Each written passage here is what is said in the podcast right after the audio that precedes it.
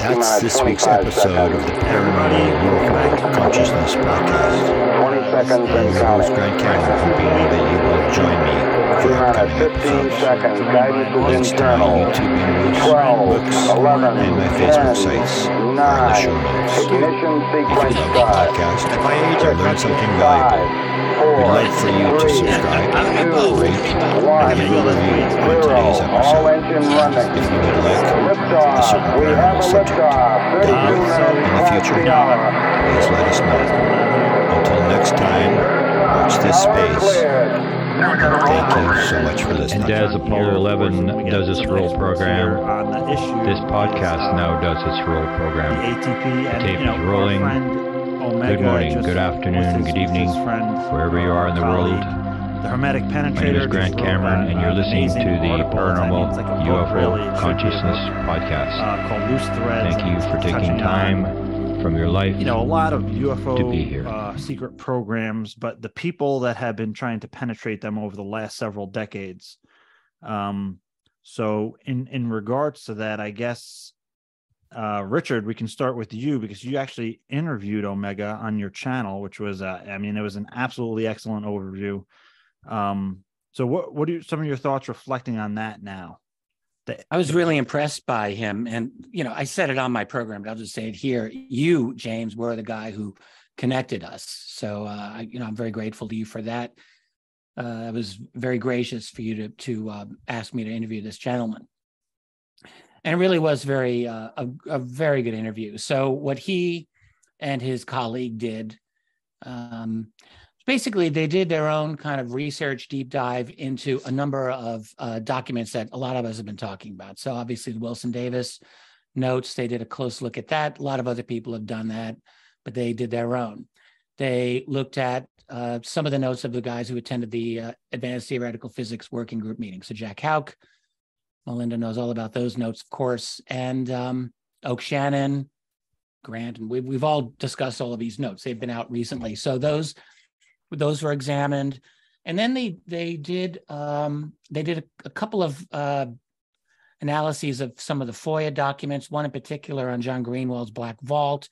And then what they did a lot of was just analyzing recent or or even sometimes old interviews, people like Jacques Vallée, um, Eric Davis, you know, the usual suspects, that whole group. And what they ended up doing, I feel, was they did more than just validate Davis Wilson notes. I mean, that's been done. We all kind of know those those are the real deal. But I think the, one of the main things they did that was fascinating was to look at the importance of John Alexander's ATP, the Advanced Theoretical Physics uh, Working Group, starting 1985, and uh, a couple of things. So one, their their basic thing was like everything or a lot that came out of those meetings is with us to this day they actually argued without that group, you probably don't get NIDS, you probably don't get AATIP, you probably don't get to the Stars Academy. You, you can argue one way or the other, but that's actually what they both they suggested. And then the other thing that struck me as uh, just off the top really interesting was the importance that remote viewing as a tool was for a lot of these people to try to get into the UFO mystery. Uh, you're talking about, you know, super brilliant, well plugged in guys with security clearances galore. Uh, they're all interested in UFOs and they're asking, how do we find out about this? Well, remote viewing is a tool. And so they pointed out, you know, Puthoff talked about remote viewing as a tool in those uh, 1985 meetings. And um, so that was interesting. And, and I mean, there's more, I'm sure it'll come out as we get into this discussion but I think they they did a really good job in uh, making a historical case for the importance of what happened in the 80s, uh, for the importance of remote viewing. Uh, God, there's more, and uh, I it, will come to me as we're talking, but Yeah. it, it was very well done. And I know that uh, that gentleman, Omega Point, was recently interviewed by uh, Jimmy Church, and he may have done some other shows at this point as well. Well, it's probably worth my jumping in super quick just to say last night, him, he and I, uh, Omega and I had a nice long phone conversation. Oh. It wasn't necessarily intended. He had texted me about something and I replied, and then I realized to really answer him, it was going to be a longer conversation. I said, Do you have time right now? He said, Yeah. Well, we ended up talking for, you know, at least an hour, maybe two. It was really great. And, uh, you know, of course, what they did with their paper is, is stupendous. Uh, absolutely. in their research, of course, I told him that. But what's kind of a little interesting is he's got into the stuff that they were afraid to put in there, the stuff that was kind of pushing the envelope too far. So I think there'll be a, a second follow up, I'm going to greatly encourage them to go into those areas and, and do a follow up. And anything I can do to help them and give them information, I will. More Yeah, for sure. secrets, Melinda. More secrets. What the hell? First, Well, first just- you got a special guest tonight. Now you're gonna you're gonna go through this. wait, who's the, what special guest? I'm, I'm kidding. I'm No, kidding. No, no, for, We're not going to talk about that, guys. Uh, but, but yeah, all, I, all I'll say, since that just got mentioned, we are recording that I am taking someone on my tour. That's tonight. That, but that's it. So I can't say anymore until I have his permission to do so. you can give But us an initials. important, powerful person. Initials. Yes. Important. Yes. Any. No, no, no. can't. Organiza- I okay. can't, you guys. I I'm know. not- I'm not going to blow it.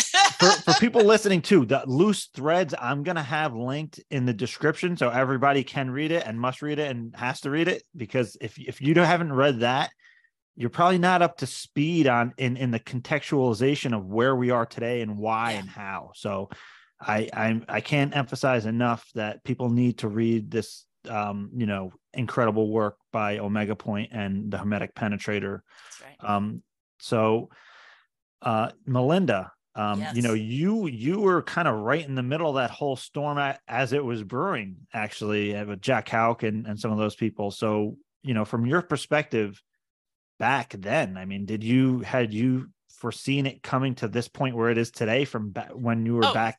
no no absolutely not i mean back when i um oh gosh it's such a long story. It, it all started uh, first i've been in, i've been in the research field for 34 years now going on 34 years. But it was at some point i think mid 90s i'd have to really think about that to get the absolute date. Uh, i do have it somewhere in some notes and, and can look that up. But i went to a mufon los angeles meeting and the speaker was Ed Dames speaking about remote viewing. And at the end of the presentation, now what Ed didn't know at the time is I was uh, taking a remote um, viewing class, if you will, from Jack Houck and uh, and had known him for years, had met him through his PK parties, his psychokinesis spoon bending parties, which I, now also teach. But that's originally how I met him. And I knew a little bit about his background with McDonnell Douglas, and I knew he was Bob Wood's boss at McDonnell Douglas. And, you know, so certain things that I knew. But so I go to this talk by Ed. He, I stand up at the mic at the end and say something about Jack Houck's way of teaching versus Ed's teaching. Uh, what Jack was kind of doing was back what they originally developed at SRI with sending like outbounders out and you know stuff like that. Not so much the official military profiles. And then of course Ed Dames went on to do PSI TECH and do his own version. Um, kind of building on it in a different way. And so while he was talking about that, I asked about Jack's techniques and he goes, oh, Jack's is completely different, blah, blah, blah. And that was that. So it was just a quick question at the mic thing. And then at the end of the talk, I hang out back in the room because I knew a bunch of the, you know, people involved with MUFON LA. And I go to leave. Well, there's this narrow entrance to the parking lot from where they used to have their things. And Ed is standing there with a group of people. And I, it was, he'd been all done and left like what I thought was like a half hour earlier. And yet he's standing there, you know, holding court with a group of people. And he says to me as I go through the gate, I'm just saying, excuse me to go by. I have friends actually waiting for me at Denny's, you know. And uh, and he stops me and he goes, So you know Jack Houck? Well, you guys, that was the beginning of a journey that takes me to being here right now. I mean, it the stuff he told me then blew my mind. It was like saying Jack was a member of MJ12. I mean, that's how it came across. He mentioned other members. I think why at the time I thought, why is Ed telling mm-hmm. me this? And after he does all this, he then says, Are you going to see Jack soon? You know, how often do you talk to him? And I said, yeah, I don't talk to him that often. I might see him. Well, I wasn't about to admit to Ed that I knew the very next day I had another class with Jack. He was teaching them in Anaheim at a center. So I went the next day and confronted Jack about what everything Ed told me about the group, and Jack went ballistic. Anyway, so this is just, it's a huge involved story. and that's the shortest version I've ever given. But Jack just went ballistic. I ended up then approaching Bob Wood about his involvement and eventually John Alexander and Hal Puthoff. And actually, I had three different people approach Hal on my behalf.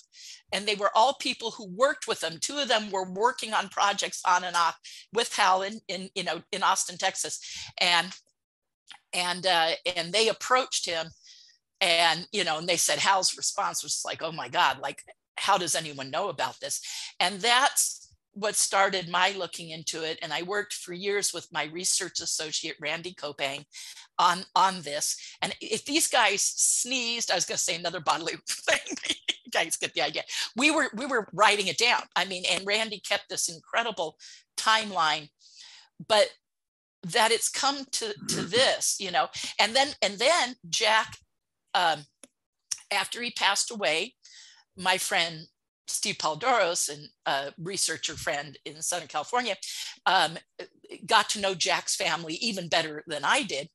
And when Jack passed away, his wife said, You know, he's got some files at home, Steve. Would you be interested in these?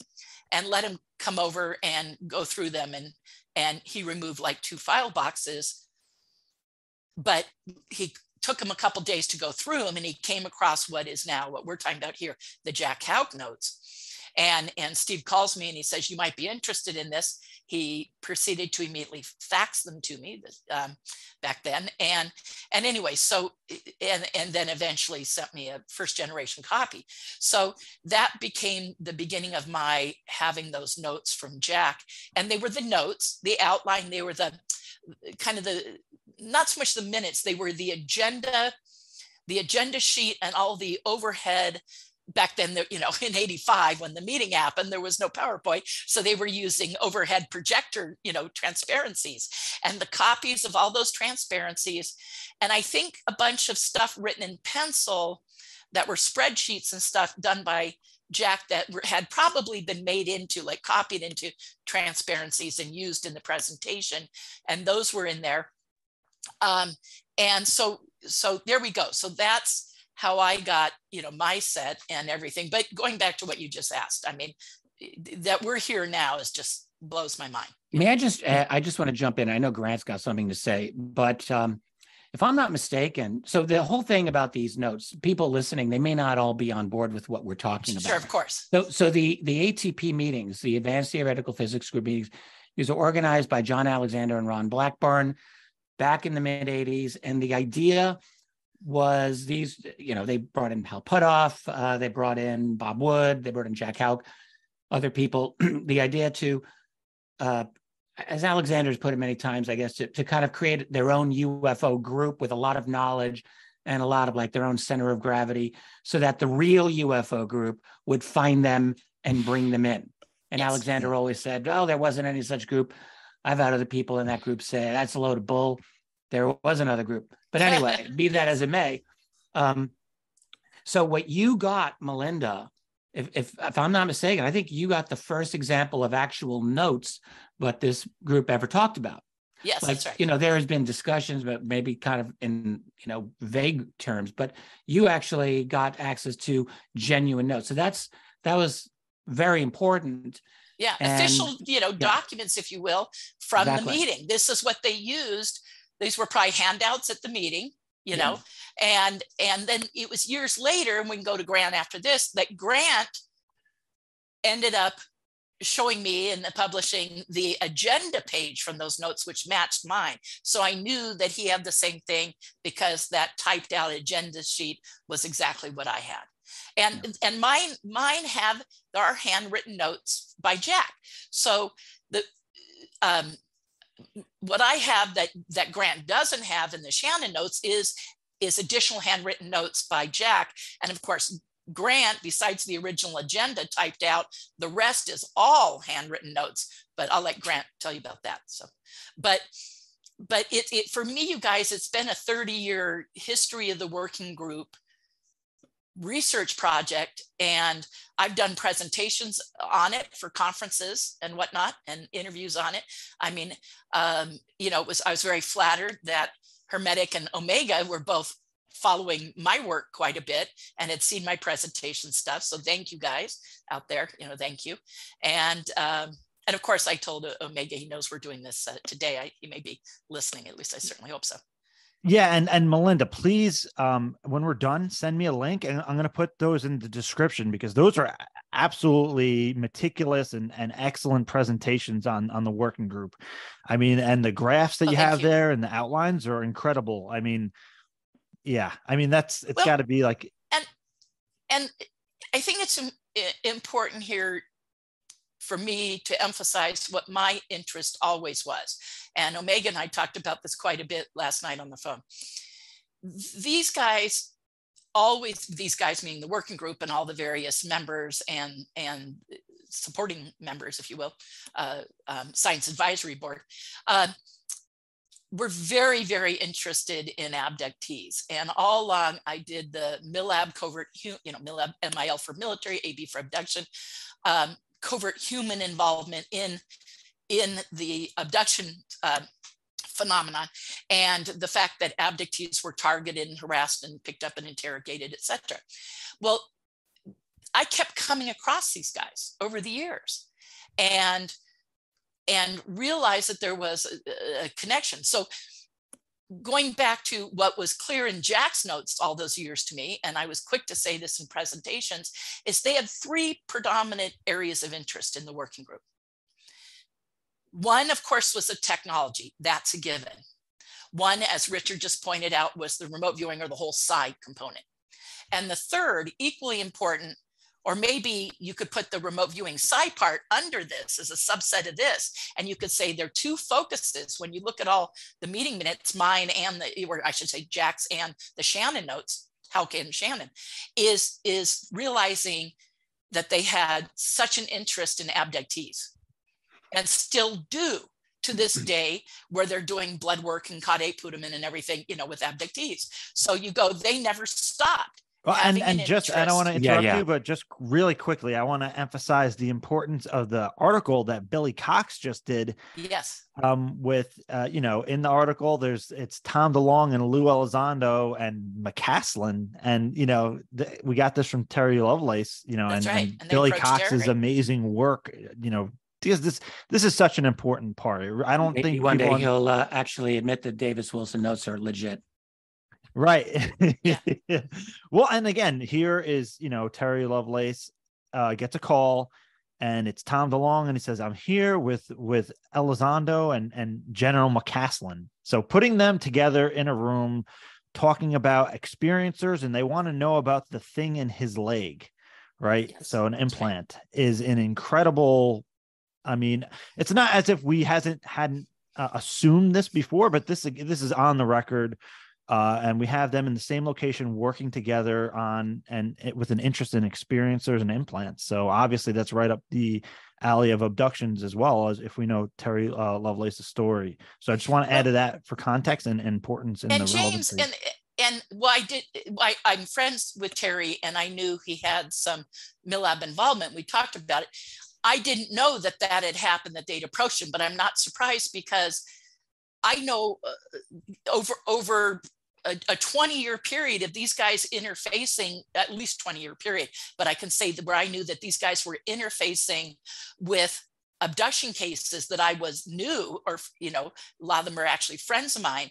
And so, and I was hearing stuff firsthand from them about what they were going through with these guys and and their interest in them.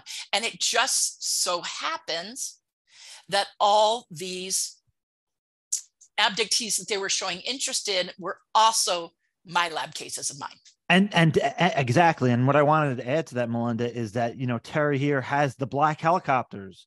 That's right. And exactly. I have the uh, the old school uh, MILABS book, which That's is right. it's, it's a short, small, yeah. but it's classic. I think Yeah. everybody Helmut, should Helmut be- Lammer. Helmut Yes, Lammer, yes. Helmut Marion Lammer's book. Yeah. Yeah. And again, it's the, I have a chapter black- in there. Yes, and I so I didn't even know that was you when I read it. I read this Yeah. years and years ago when, when you could still get a copy of it. and Yeah. uh, that was before I had actually actually heard of you. That's, this is where I officially get to feel like I've been in this field. Richard, I, and well, Grant, you, both you guys can relate. I've been in too long. yeah. So again, that, years, that's all incredible. And and if anybody ever speaks to Tom, they need to ask him about MILABs because I made a I made a whole video talking about um you know you know there's a high controversy um you know with you know Dr. Stephen Greer. So Stephen Greer is talking about MILABs. Uh, and people are like, oh, well, that's nuts. And, you know, maybe some of the other stuff he's got is good. But then you have Tom DeLong years later, you know, with different insider military sources saying the same thing. And it's recorded on a video. And again, I have it and I, I made a video discussing it because why, why do we have Tom DeLong, you know, with uh, these advisors talking about MILABs publicly? I think he might have, may have been told not to talk about that anymore because it's such a, controversial topic. Um, and again, for people listening, the, yeah, like Melinda said, MILABs is military abductions, and and a very interesting note to speak to that is Jacques Vallée's Journal Four. Uh, Jacques and I just interviewed him and asked him about this. Is that Vallée in his book, and then you know he's talking about in the 1990s, he secured a document that is is confirming that the CIA had hoaxed abductions in South America and Argentina and Brazil. So, and that document exists, and he said it exists, and uh, I think uh, you know a few of us know where that document is, and I, uh, the pe- people will eventually get to see it. Um, but you know, I can tell right now, like Grant is is raring to go. He's you know, he- so Grant, let it rip. Yeah, I don't. There's, you said so much stuff already. Um, on on this last point, I guess without, uh, and I'll cut off Melinda so so I can finish. But um, Jim Semivan, she had a long discussion with Jim Semivan about the the the the Milab or Milab, however you want to pronounce it, and he maintained there was no way that this would be going on the amount of money they would need and stuff. But Melinda can talk to that.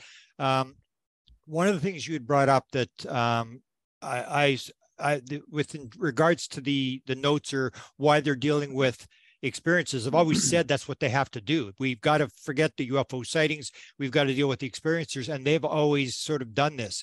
The first notion I got was from Pandolfi was this expression which said, because we cannot control the phenomena, we watch those that the phenomena influences. That's all they can do. And the second um, confirmation of that is Chris Bledsoe. When I was talking to him, he actually confronted them at one point and he said, So why are you guys here? Like, why are you on my property? Because they wanted to set up all these monitoring devices and stuff like that. And why why are you guys all here? And then he was told, Well, it it appears that um you have a contact with them. They seem to like you. Uh, they don't have any contact with us. They don't seem to like us. So we're here to see what's going on at, at your property. And there was a number of things that I asked. For example, you brought up Tom DeLong. Well, Tom DeLong op- tried to option Chris Bledsoe's movie, and uh, then he wanted to put uh, reptilians in at the end. And Chris said, "Get lost." And Chris told me how much money was involved. It was absolutely stunning amount of money that was involved. And Chris said to me, he says, "Now there's something that I had to that that you have to think about in order to turn down." And it confirmed the fact that Chris was never in this for money. I know the the, the one time I met with him when we were with um, uh, Tim Taylor, he was being offered, I believe, a million and a half dollars just to sign the contract. 2% of gross and uh, 4% of royalties. And there was all these big businessmen around him advising him, you know, what to sign and what, what to do, what not to do. And um, when I asked him uh, numerous times, I'd ask him, did, were they interested in this? Were they interested in that? Because that's always been my interest. I'm not really interested in who's in whose club or whatever, but I always realized right from the word go that I didn't know what was going on, but I knew damn well that guys like Kit Green and Hal Puthoff and uh, Eric Davis and these people knew what was going on. And I said, no matter whether you believe these people or don't believe them or hate them or whatever, listen very carefully. These people know some stuff that you don't know. And from time to time, something will slip through the cracks. So I asked him, for example, I asked him at one point, I just finished the book uh, Alien Sky Pilots, where I talk about the 36 plus people who claim they've flown the craft. So I said to Chris, um, he told me, and I, I, was shocked when he told me he'd flown the craft. I said, "You flew the craft?" So I interviewed him, and I, I said, "Shut up! I just want to interview you from start to finish." He told me the same story everybody else told me. And then I said at one point, I said, Hey, you had all these big high level guys around your property. Did they ever ask you how to fly the craft? And he said, Oh yeah, he said they brought me to a general. They brought a general, U.S. Air Force general, to me, and I explained to him how you fly the craft. So that's the the, the idea was that that it makes sense that they would be following experiencers uh, because experiencers have these various patterns and they're looking for metals, they're looking for what's actually going on. And you don't learn that much from sightings. I mean, sightings are very interesting. You make a lot of money by setting up AI programs to investigate and stuff like that. Uh, but in terms of what it tells you, it tells you something's going on It probably isn't our stuff. But it's not until you talk to the people who are behind the intelligence or talking to the intelligence that you're going to learn what's actually going on. And that's why it's so important whether you believe these people or believe it's anecdotal or or they may be making up stuff. It's still a vast a quantity of material and you start to see these very definite patterns that you see there the same as you see patterns in orbs you see pat- patterns in channeling but you've got to look at an awful lot of material in order to see the patterns and, and grant you know again for people for people listening and watching this definitely check out grant's book the contact modalities because it gets into a lot of that stuff in depth and it's it's really excellent work um and but I- his new book UFO Grant's the Sky of your- Pilots. UFO Sky Pilots. I was about to ask him the name of it yeah again. and UFO and Sky Pilots. and I want to add to that, you know, um, some people may have not connected the dots, but if you're doing what what people call CE5 or HEIS, um, what in in its in a in a aspect, partially what you're doing by by vectoring, if you go by Stephen Greer's method, is you're you know one such method is doing a remote view and and you know non-locally or remotely influencing where the craft operates. So there's a there's a connection between CE5 remote viewing and and what people call flying the craft and simulations Absolutely. and simulated consciousness and, and things like that. So I just want people to be aware of those connections because that, Can I, that I'll is just make, can I make just one contact on the, the notes? I'll just make it very quick to give my background over the notes, because I, I've told it once or twice, but a lot of people may not have heard it, how I got the notes. And that was that in the early days, as I and said. Grant, the Grant, just to clarify, the note, which notes are you talking about? So Yeah, these are the Shannon notes that have just been released along with the Houck notes, which fit into the Wilson leak documents. So I, in back in the day, I always knew that Ni- I knew about NIDS through um, Eric Davis. And the uh, the whole concept was that Bigelow had the money, so he brought in the highest level people that he could, and he paid these guys. I can't remember it was three thousand dollars a day or whatever, and then um, for and he'd bring them in six times a year. And what he was doing is basically picking their brain to find out what's going on. And that's what I did. I would follow these guys around and listen to what they say and read everything they did to to to see what they would what they would say. So he was bringing them in, and what happened was they started to they went from six meetings a year down to four, down to three. And then they laid off Eric Davis, and that's where I got the notes. So Eric Davis gets laid off, um, and that's when I talked to him. And the NIDS people were talking to me uh, basically through Hal Puthoff and through Eric Davis, and basically wanted to know because I, I my expertise was the Canadian government, so they wanted to know what what metals had Wilbur Smith handled. Uh, did I have access to the materials, the the, the paperwork for that? And uh, did they work on Wilbur Smith worked on this gravity control experiment? And they wanted what did I know about the experiment? Was there papers and stuff? Because they're trying to they're trying to sort of vacuum up all the material around and try to figure out this stuff. And the other thing they wanted to know about was the um, the Holloman Air Force Base film. And they were actually going to bring in Chartle, who was the security manager, the guy who claimed he'd actually seen the film. So NIDS was going to bring this guy in to interview him, and he died of a in a rollover car accident two day two weeks before they were going to interview him. So they were doing this kind of stuff, and they wanted to know, and they knew that I was good friends with Bob Emmenegger. So it was like, what did Bob tell you about the film? What what was the story he told you about the film? And they were trying to find out where's the Holloman Air Force Base film? Who's got this film? So that's how I had the contact. So I was I was in Las Vegas and I was meeting with Eric Davis. And what had happened is they'd gone down to I think three meetings a year, two meetings a year, whatever.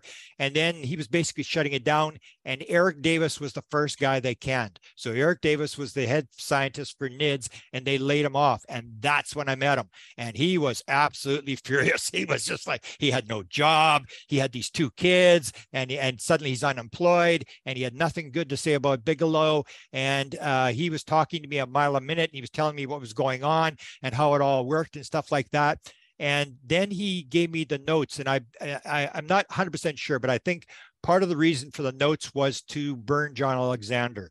I don't think that Eric and John really saw face to face on on all issues, and I think that was one of the reasons. And um, as uh, um, Oke Shannon, who's actually been interviewed now, talks about it that he had this um, heart attack in 1999 and so it was shortly after. So it was 2000, 2001, where Eric provided me these notes and he said to me, he said, um, Oke is, is pretty sick. I don't know if he's going to make it.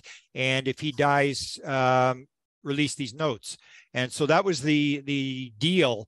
And then what happened was that um, I held these notes for years and years. And then I heard Oke Shannon go in this interview and some of the stuff he was saying, I just absolutely believe was not true. For example, he was making this claim that the only reason that Oke Shannon had phoned him was to find out about Eric Davis. Was he a reliable guy? But if you actually look at the actual uh, uh, Wilson leak, you'll see the, the the phone call took place three years, almost two years, three years before he went to see Eric Davis.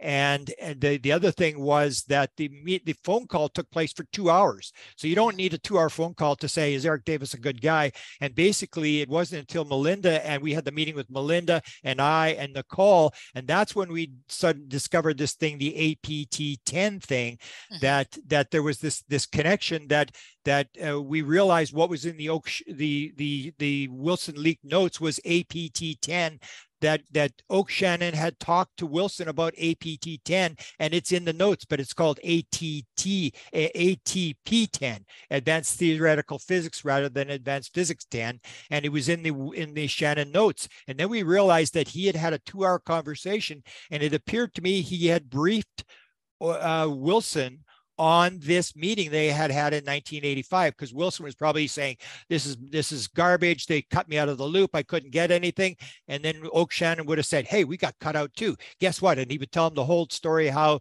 they tried to figure it out in 1985 and they there was all these closed doors and stuff like that. And that sort of explained the reason this this two hour phone conversation and the fact that Wilson said At the time isn't right. I can't do it right now. But he had gone to get the job as the head of uh, defense intelligence and then as soon as he retires, then he said, now I can do it. I'm retired. And it's sort of like me. I've got nothing to lose. Who cares? I'm, I'm, I'm going to go and talk to Eric Davis. So a lot of the pieces came together, but it wasn't until that second meeting where Melinda and I and Nicole, when um, Melinda said, "Hey, that APT 10, that's in the Wilson Wilson document." I did it is, and then we looked it up, and, and you can see this direct connection that that um, that it appears that that Shannon actually briefed uh, Wilson on these meetings from 1985.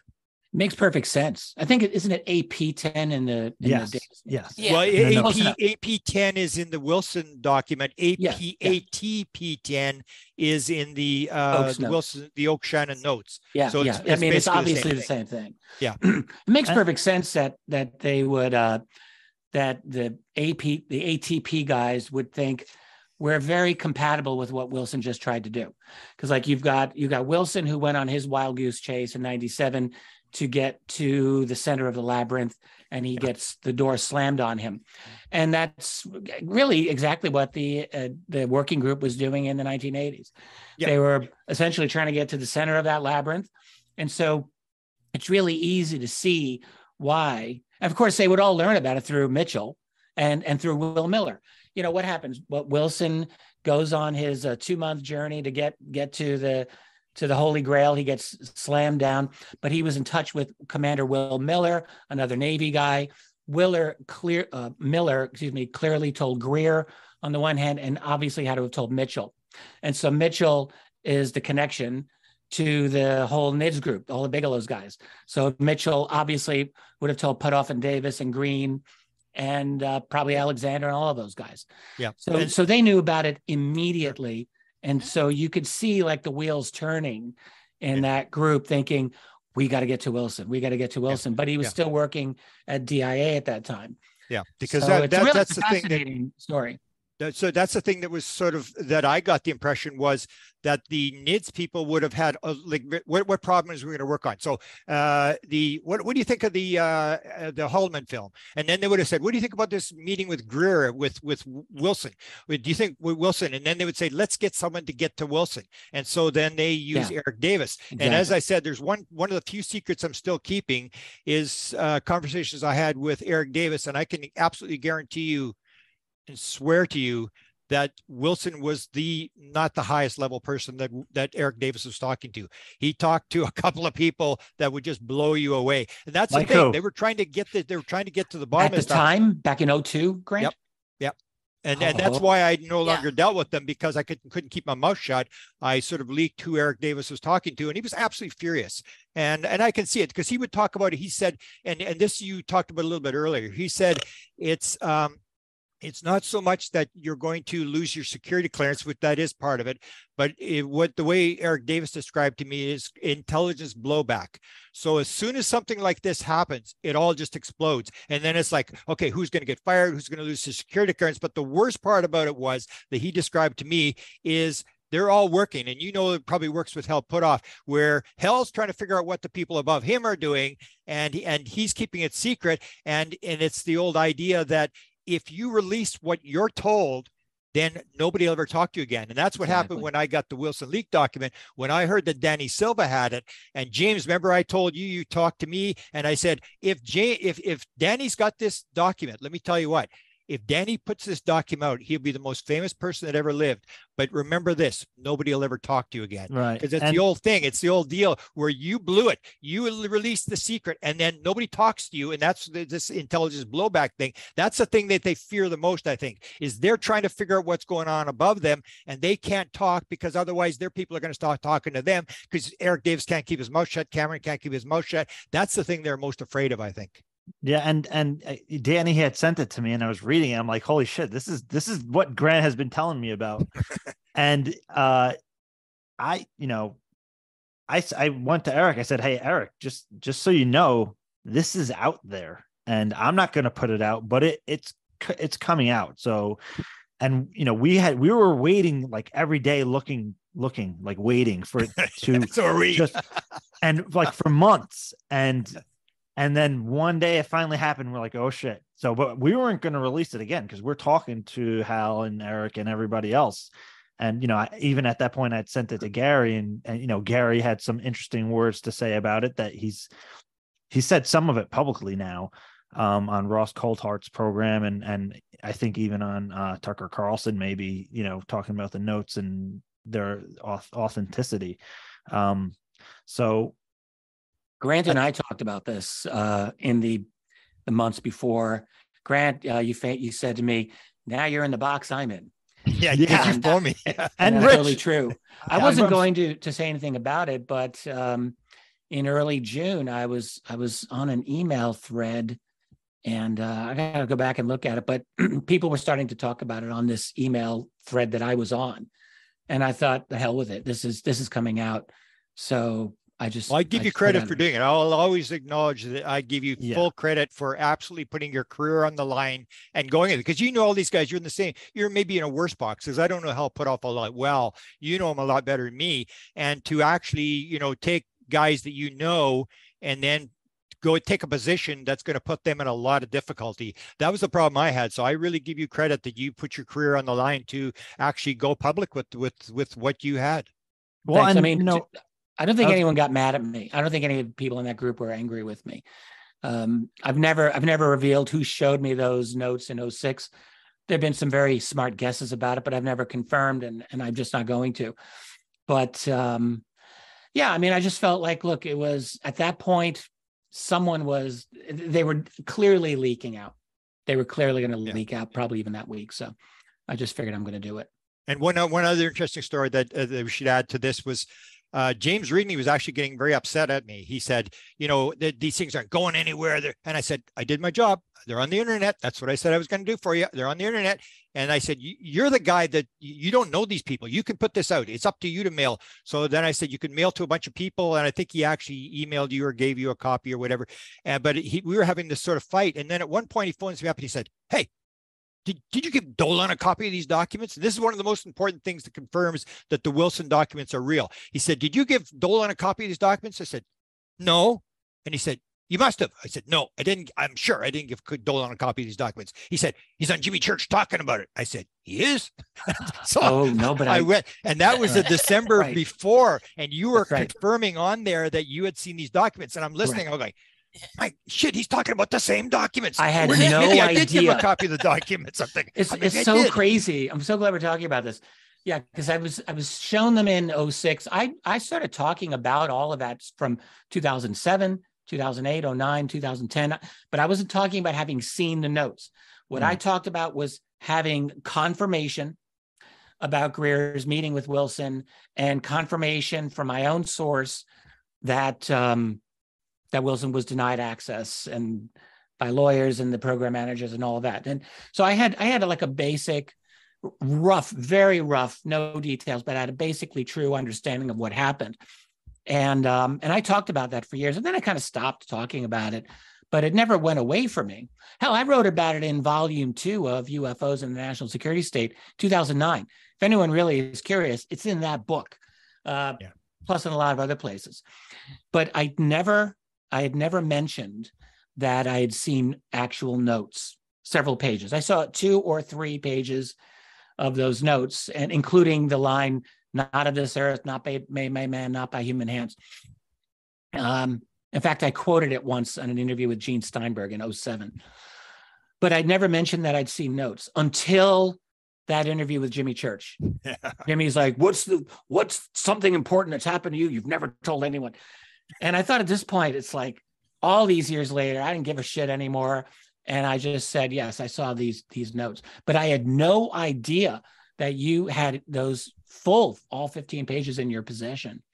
And that other people did too. Because I hadn't, I I didn't get a copy of those notes until April of uh, 2019. Yeah, So and I had them In, yeah, and I had him in November, and then I think I talked to James about them in December. And so when James phoned me and said, "Oh, uh, Danny Silva's got a copy," and then I I still don't want to get involved, so I said, "He does." I said, uh, "So how many pages?" He says, uh, 15. I said, "Yeah, it sounds about right." I didn't want to. Yeah, and and yeah, it I- sounds about right. and and you know again just for people watching and listening you know i think it's uh, it's great that rich was the guy to do it because it's really come full circle because he was shown two pages of the notes and you know as as as rich knew um you know i had recently got leslie kean on the record to say hey you know when did when did Yeah. you first see the notes and she said yeah it was like 2007 or 2008 she was at a conference and was taken into a car and she was not allowed to record or take pictures and uh, she was so, shown the full 15 pages and, And, you know, and she, Jacques Vallée is now confirming he saw them eight years What? before. Yeah and again yeah i interviewed jacques the following week and said hey jacques when when's the first time you saw the notes Yeah, and uh you know again he he Well- he saw them early on and um wouldn't, wouldn't Jacques have been on the science advisory board Yeah. just like Dr. Mitchell wasn't I would think he would have seen them record early. well yeah. he would have had them he would have had I- them himself just like I- Dr. Mitchell part of the did for the same reason yeah, Yeah, I, he i'm had just 'em. gonna i'm just gonna say i i guarantee anything that jacques is just treading very carefully um as he tends to do um when it comes to like those kind of matters and you know again i appreciate him going on the record and saying yeah i saw them before um Yeah. you know you fill fill in the blank with your imagination as to when he saw them probably when when when he was everybody else on the did I- science I advisory knew that. sure. A lot of those guys knew. minutes. That, I that's knew why that I always Leslie. said, uh, I knew that Leslie Kean, Kean had seen them because she told me right when the whole thing blew up. When I Yeah. when I put myself out there, I said these are real. Uh, she was kind enough to write to me. She said, "Yeah, I've, I've known about them for almost as long as you, but I can't I can't go public at this time." And- so I was like, "Yeah, I get it." Well, and I And- know that she did. I, I can't sit here and thank you guys. You know, here here we are on here talking about the Wilson Davis notes, and I think probably all of us, when that public hearing happened last May, the congressional hearing, and and the congressman read into the congressional record, Wilson Davis, that all of our jaws, I mean, uh, mine hit the floor. I'm sure all of ours did. It's just like, oh my god. It was god, a nice moment. Yeah. Yeah, And and that, I- that's a reminder to me is, is vindication, Richard. Vindication. It's a surprise. I wasn't Yeah. expecting it. it's, it's always a reminder None of to us you were, that's why I'm right saying from the we word like, go "What?" Was the idea that these guys that Richard and I have had some contact and Melinda's had contact with that these guys had these little groups like the NIDS thing that these guys know an awful lot of material, especially if you read Jacques Vallée's book. I remember I it was a three or four when I was reading the book. I'm going, oh my God, he's like he's driving over everybody here. He's like he's and most people don't read his books. He tells all sorts of stuff that I went, oh, I didn't know that. For example, Those are amazing books. Dr. Eric Walker for years. We wrote books on him. And then in, in- when I'm reading Jacques Vallée, I suddenly find out that Hal Puthoff went to Dr. Eric Walker. We never told me that. I'm going, oh, you know, I'm the, I, this is my case. I didn't even know this. And Jacques tells a lot of stuff that if you read his books and read them carefully, you realize he's telling a lot of secrets. Oh, and now yeah. he's coming out with his next Forbidden science, people. If anyone listening, go Urban read science. and One, and two, so three, there's four four. volumes so far. there's currently four volumes and volume five from what i understand is in like the proofreading stages and that covers very This interesting period. years so Yeah. I'm, I'm going to be very, very interested period. And, to and I, see yeah what what he he says in There- there There's there's nothing like that. There's there's no other example of writing in the UFO field that's like that. Right Extremely valuable. and, and if this includes his time at, at, at NIDS with the release of Wilson Davis, which it is, like you were just saying, James, that time period, it could be that we're going to get some stuff in there. But he Oh. knows this is in play, and maybe for that reason he edits it out. I hope it'll be in there. I hope well and he made it a point to include the wilson davis meeting and and notes in the appendix of trinity right he intentionally included Okay, them so that may right. be, maybe we can take that as a sign that Forbidden Science Five will have that in there. That'd be, I'm- that's why the both both times I interviewed him, I'm like, okay, this is fair play. I mean, he made it a point to include it. okay, all right. So he's, if he included, it, he's probably gonna have it in, in five and, and discuss it.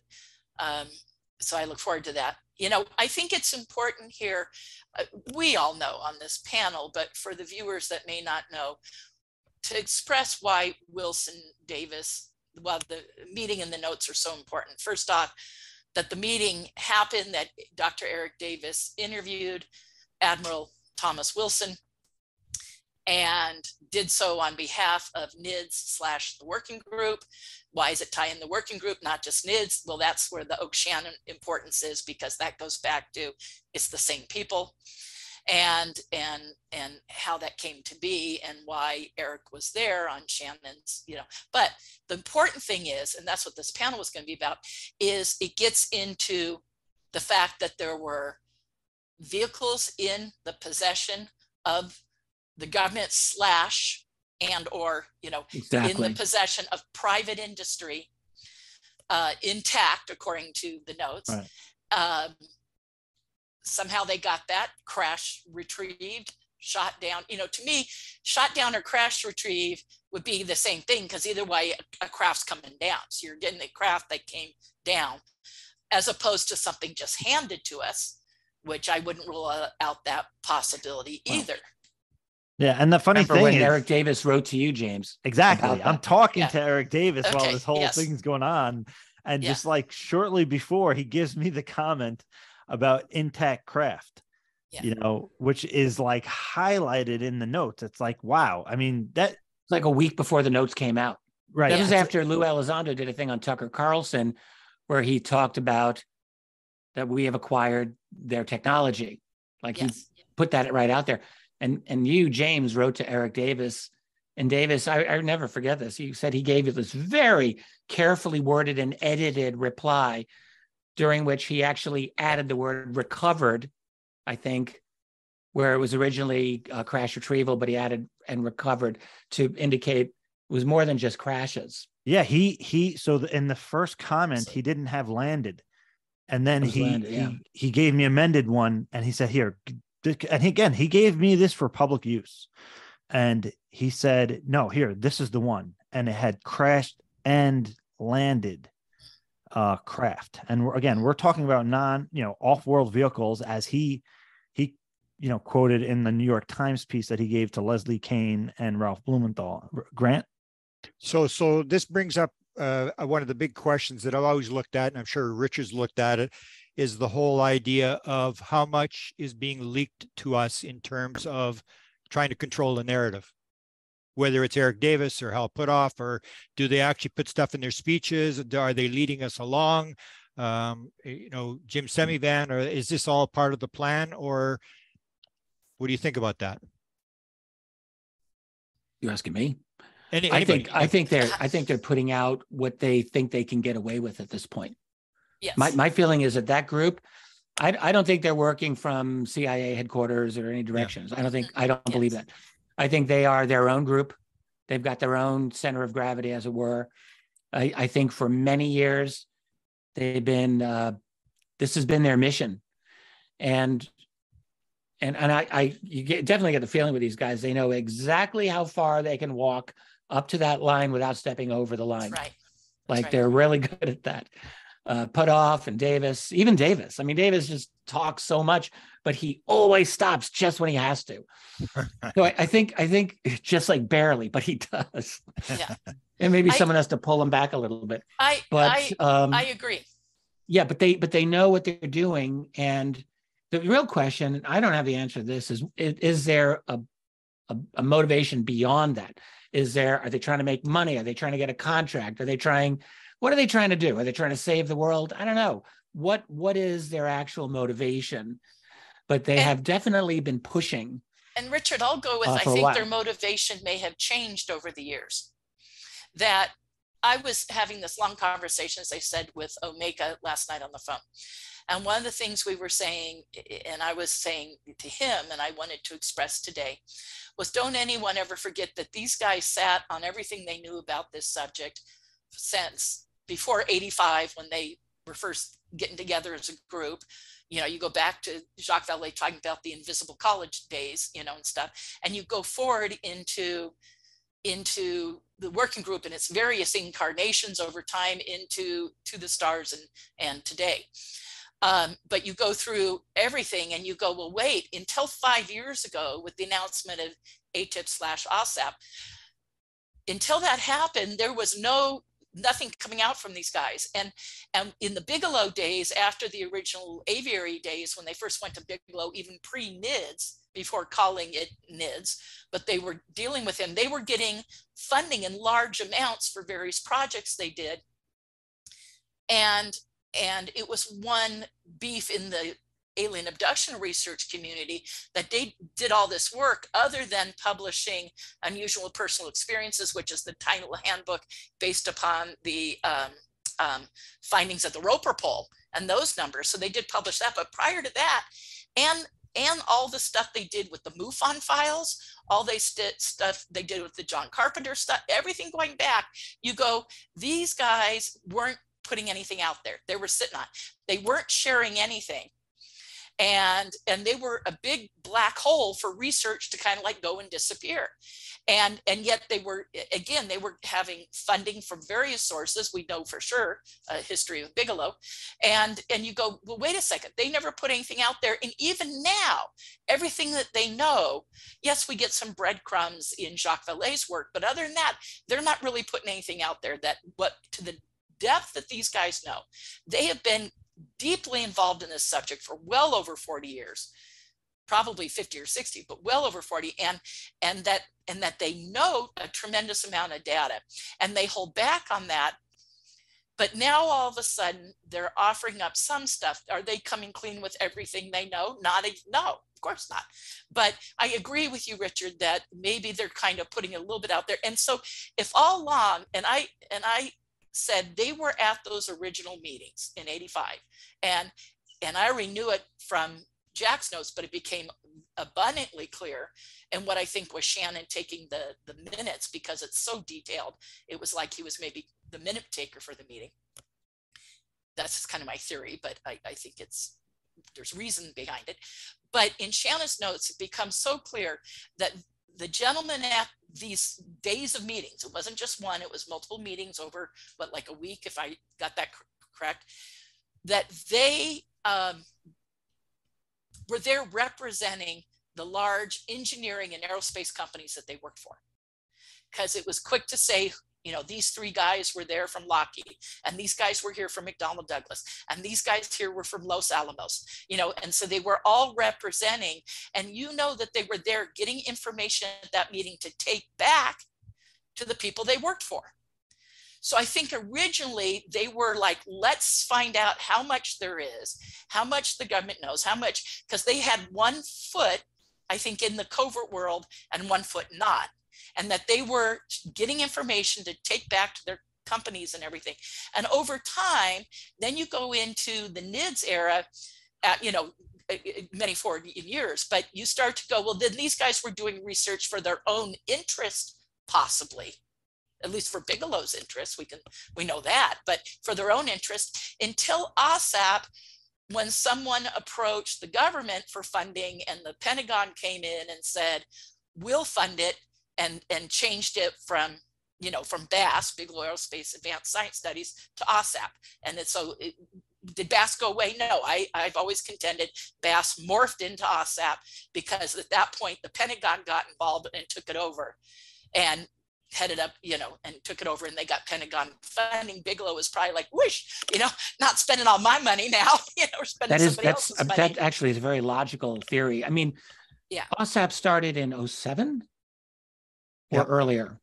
Do 07. know? So it started a fit. They started trying to get it ready in 07, but in 08 it was signed off. Yeah. They- So when did when did uh well NIDS ended a couple of years earlier than that, Yeah. didn't it? Right. Four, there was four or five. It shut down. Then there was gradually, BAASS. Yeah. Yeah, And also I've got the worked in funding. BAASS didn't BAASS didn't end. Well, I guess it was just kind of a segue from yeah, it, NIDS into NIDS, BAASS and NIDS then- No, morphed into BAASS was yeah. yeah. BAASS That's- was the contract for OSAP. That It- was a it- it- contractor for OSAP.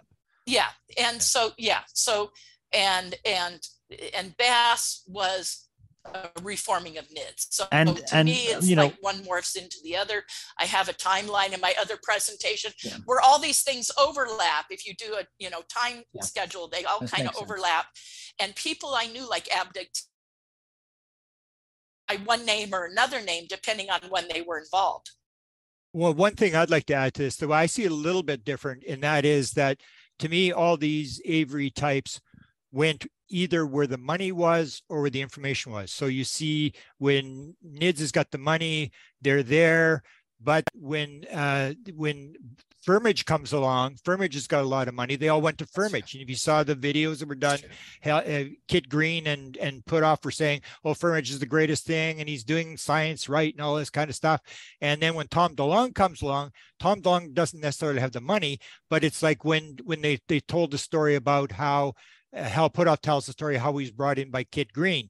He said, "Do you know who this uh, Tom DeLonge guy is?" And he said, "No, no, not really." And he said, "Well, this guy's got they're talking to him." And it's sort of like, "Well, why are they talking to this Tom DeLonge guy?" And it's sort of they all jump there because they realize that there's these generals and there's these all these guys that are dealing with with Tom DeLonge. So you may not get any money from him. You're going to get information like why are they talking to Tom DeLonge? What are these generals? Who are the generals and all this kind of stuff? So to me, it's either they're following the money or they're following the the information. They're jumping around wherever the money or the or the information is. That's, where they go. That kind of helps make my point of I think what they were doing changed over time because at that point, I think it's obvious to me what was Tom DeLonge, rock star, you know, voice to a younger generation, that they used him to put out a message and and do the beginnings of what was kind of a, a controlled disclosure. You know, that I, I mean, come on, why go to Tom? You know, they're going to Tom because of who he is and their ability to put out a message and address a younger audience. I, I to And- me, and just to no add. I, I think that that does make sense. I mean, uh, a, a pop star or, or rock star who um, has a strong interest in the subject that was obvious and is a smart guy. I mean, he's he's intelligent, you know. So uh, I think you could look at him and say, yeah, he's definitely interested. He knows a lot about this already. He's got a good foundation, and um, and he's got influence. Yeah, and funny, I mean, I grew up listening to I'm a millennial, right? I grew up Yeah. listening to Tom DeLonge buying, you know, Blink 182 records when I was a teenager. And I remember as a kid, he had the song called Aliens Exist, and it's a whole song about, you know, abductions and aliens. And I think he even mentions MJ12 and Majestic in it. And I'm like, what, you know, uh, so that's pretty incredible. But And- and- um and one point I'd like to point out because I, I pointed out when when everybody always has this impression that Tom DeLonge gathered this group together and he didn't gather anybody together except for uh, maybe phoning up uh, John Podesta, but other than that, they all came to him. And it started with this barbecue outside of the uh, where they this guy phones him and says, if they if they ask you to get in the car, don't get in the car, just don't get in the back of the car. And uh, this is serious, and I'm not I'm not fooling around. Would you like to do this uh, this thing for uh, Skunk Works on the parking lot? And if I can talk to the director for five minutes, and then you got to remember if if you remember the story Tom told when they were in the skiff, where Tom before uh, Robert Weiss comes out of the, the room. He's with the head scientist and this other guy who I don't know who it is. And and then they ask him, they say, Hey, what's with the website? Well, what's with the website? And he had strange, what was it called? Strange something. And it was like the Strange that was like the something, yeah. National Enquirer of, you know, the craziest conspiracy theories and what's with the website. And he said that Robert Weiss saved his ass because Robert Weiss came out of the room just as he was trying to explain why he had this conspiracy website, which indicated to me that they picked him partly because he had that website that they could sort of he would go for these ideas and they could sort of manipulate and control the narrative and stuff like that and put stuff to him uh, but I found that very interesting that a lot of people don't realize that that Tom DeLonge had this absolute insane website in 2012 and 2013, and they were confronting him with it when he was in the SCIF. yeah but and and but you know uh and and you know i don't want to say in defense to him but it's it's because of stuff like skinwalker ranch and those really high strangeness things that were going on that they observed um that they probably figured he was also open to that because Sure. that's i mean that's the stuff that people don't want to talk about but nonetheless is reported and recorded over you know as far back as human history goes.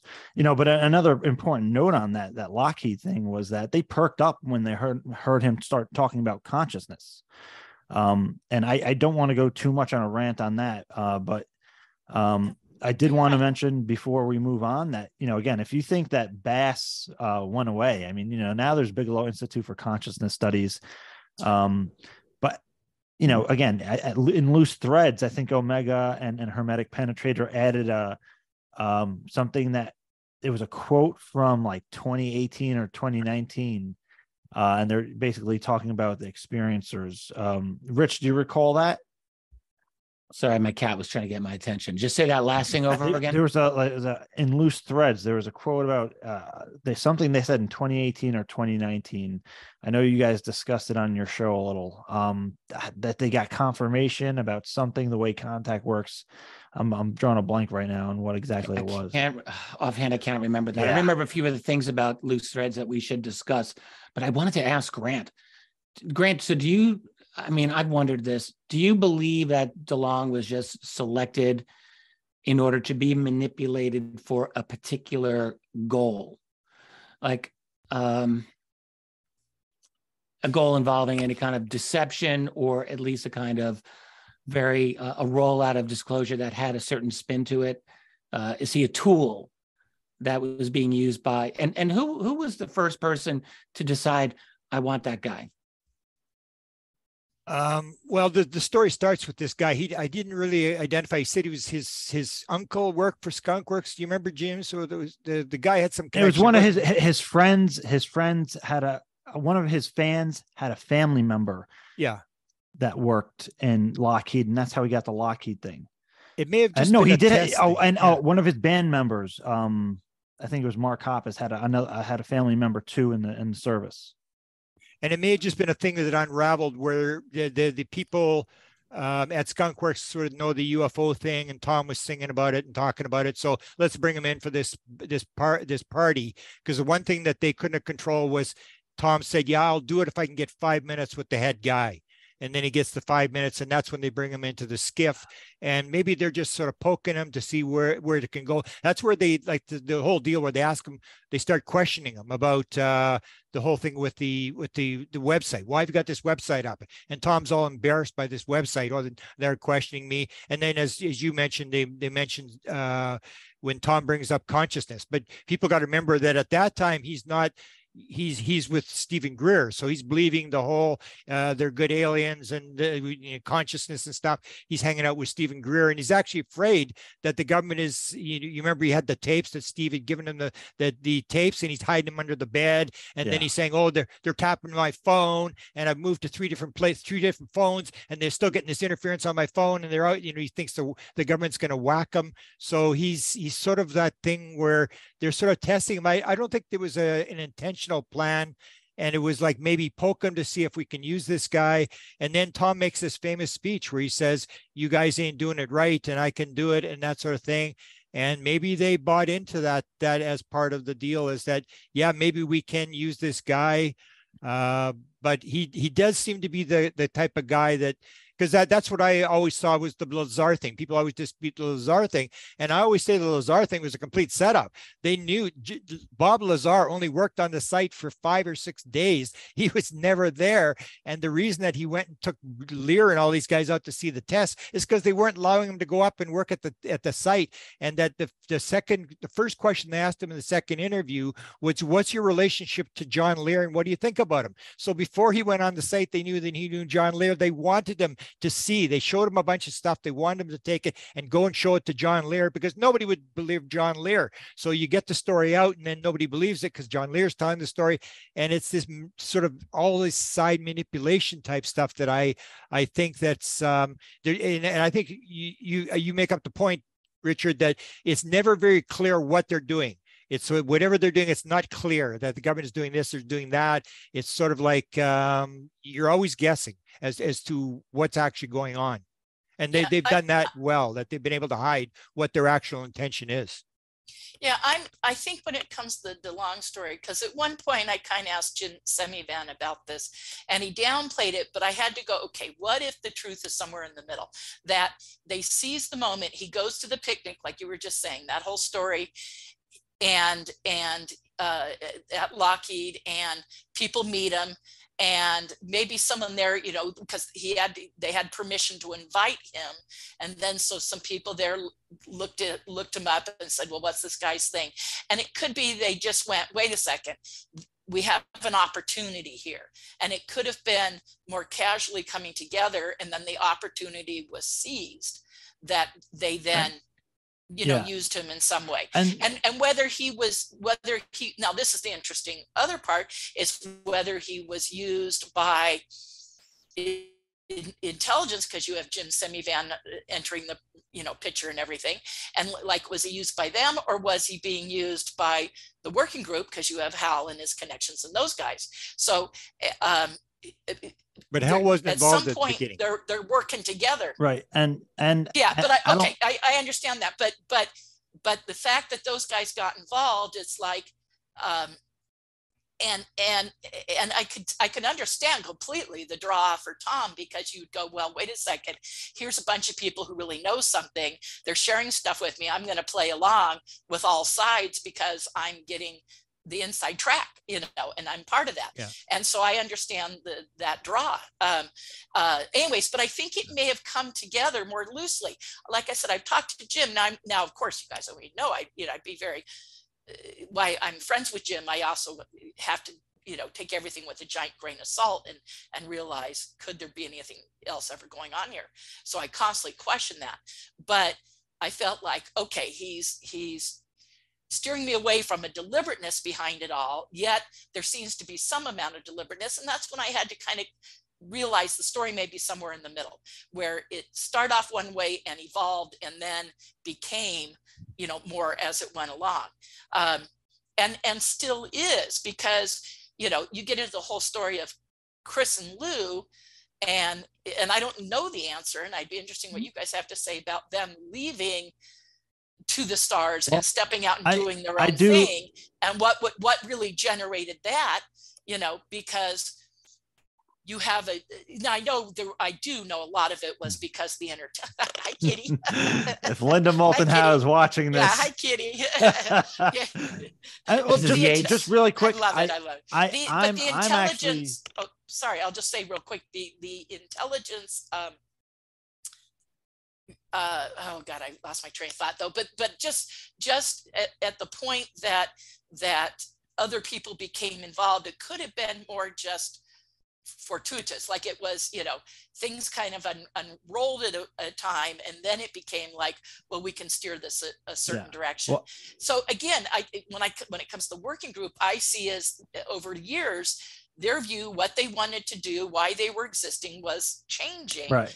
Par- partially also driven by the projects they were working on, but also as their knowledge of the subject changed. Um, and uh, anyway, so there we go. But I, I, I personally, at this point, I'm more interested. It's like, okay, we know that, and there's a lot of good, um, you know, records and information for that. I'm more interested, and I do want to move on from this point. Uh, but I'll, I'll grant We I'll let don't- you have your piece. but I, I'm more interested in McCasland and Weiss and and individual individuals that are like real, like those are the inside track guys, right? If if there was ever a legacy guy, I mean, McCasland, uh, you know. I- But you got to remember, James, they it was never intended that they come out. They were always no, but, the, in the but background. what was their intention in trying to help Tom? the same as is- same as Bill. Moore said he had 24 people that were were feeding him stuff and telling yeah, him but what to yeah, do. yeah, I mean, but Same- we're talking about principle. aviary guys who are half in and half out. McCasland but seems like an all in kind of guy. Like and you this guys, is the I go guy. back to, and I go back to Jim Semivan, and I have this somewhere in notes where he said we're 50 some odd people yeah, but again, So everyone kept going to the stars, was- to the stars, like 10 people. No, Yeah, he said but- we're 50 some odd yeah, people but what behind this happening. So then you go, who Right. are the other people? but Semivan, he was he was somebody who was brought in, and uh, you know, and again, he was brought in, and two individuals who we all know gave him the briefing, right? Like saying, "This is you were reading you into the program," kind of thing. But we're talking about like again, McCasland. This is somebody who's like on the inside clearly. Like if there was a legacy program or something like Zodiac, uh, this guy would be on top of my list. Okay, but like, so so but, he's Tom, telling but Tom Tom the story about the the we found a life form. So this is the guy he's talking about, the general who is in charge, like with this weighing on his conscience that he has these deep secrets, not half in, Yeah. half out. This Yeah. guy's like in part of the epicenter at least. So, it, but it's the same principle as, as Robert Lazar. The day after the the second day he was at the site, what do they do? They give him 125 documents to read about the program. They give him everything. They just again, give him this all this is- stuff, and it's the same as Tom DeLonge. Like, who the hell's going to believe Tom DeLonge? Is the, I remember the day before. If you remember, a couple days before Tom, the, the New York Times article came out, even Tom DeLonge didn't believe it. Tom DeLonge tweeted, he said, "Oh, another delay." Ugh, like he wasn't believing it either. And it's sort of like nobody believed Tom DeLonge until Jan- January, December the 16th in 2017. Until then, everybody thought he was a total crazy guy. And it was it- as soon as that came, and as soon as the WikiLeaks came, then they exposed all the thing, and everybody said, "Oh, they are talking to this guy." Same as they were talking to Bill Moore, they were talking to Lazar, and they they kept it covered. They didn't anticipate that this would fall apart. And the key thing that I think is important is not that these two guys left To- Tom DeLonge, but the fact that Jim Semivan stayed with them. So they've got their fingers in every pie.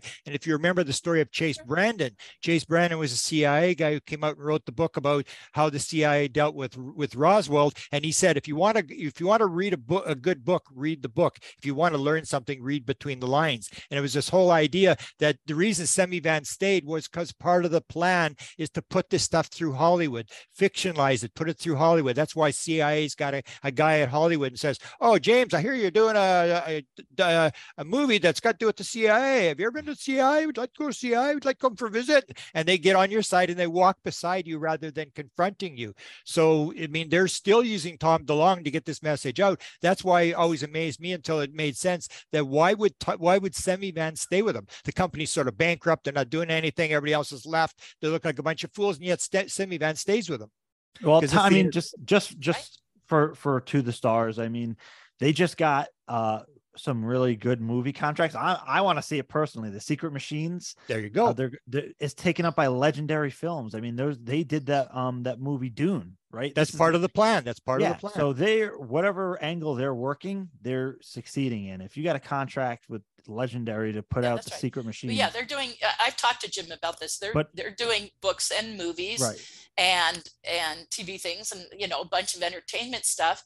Now Jim tells me a story that they're trying to make good on their investors, but I like Grant, I can't help read into it, like you were just saying, Grant, like like that this is to put information out there and to so it's a continuation of of what they've always done and even they're approaching DeLonge was was not approaching but they're involving him once they you know the way it, it, it unfolded as I mm-hmm. said Real But question is where, they how were high up? seizing the moment you know H- how high up is a good question. How high up does it go? Who's making, you know, is this, is, are they just their, their own independent faction?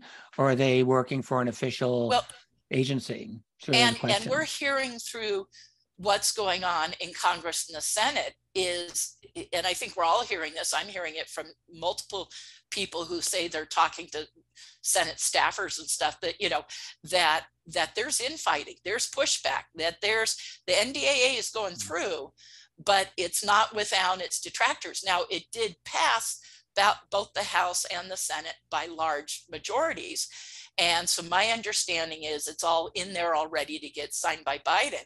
Um, unless someone here's heard otherwise, but I'm hearing, you know, but but it's not been without pushback. So there's obviously those inside that want this. So when you go to Jim Semivan and DeLonge and you go to, you know, McCasland and everything, you go to Oke there and Weiss, and you know, there's obviously those folks that want this out there. And then there's the folks that don't because they're probably at risk of losing their budgets and their projects and and you know and and the long history of this and the reverse engineering and the holding of materials by private companies you know so And there there's probably a lot of pushback from from that end you know maybe Right, it's and- from the private end or from those running the SAP programs approving the yeah, funding. and I mean, and getting getting exactly to who's who might be involved in that group or past present you know and loose threads. There's the very important point of uh, bobby ray inman. And you know this is kind of like an old ufo story but it's an important one. I think people nowadays should be familiar with it.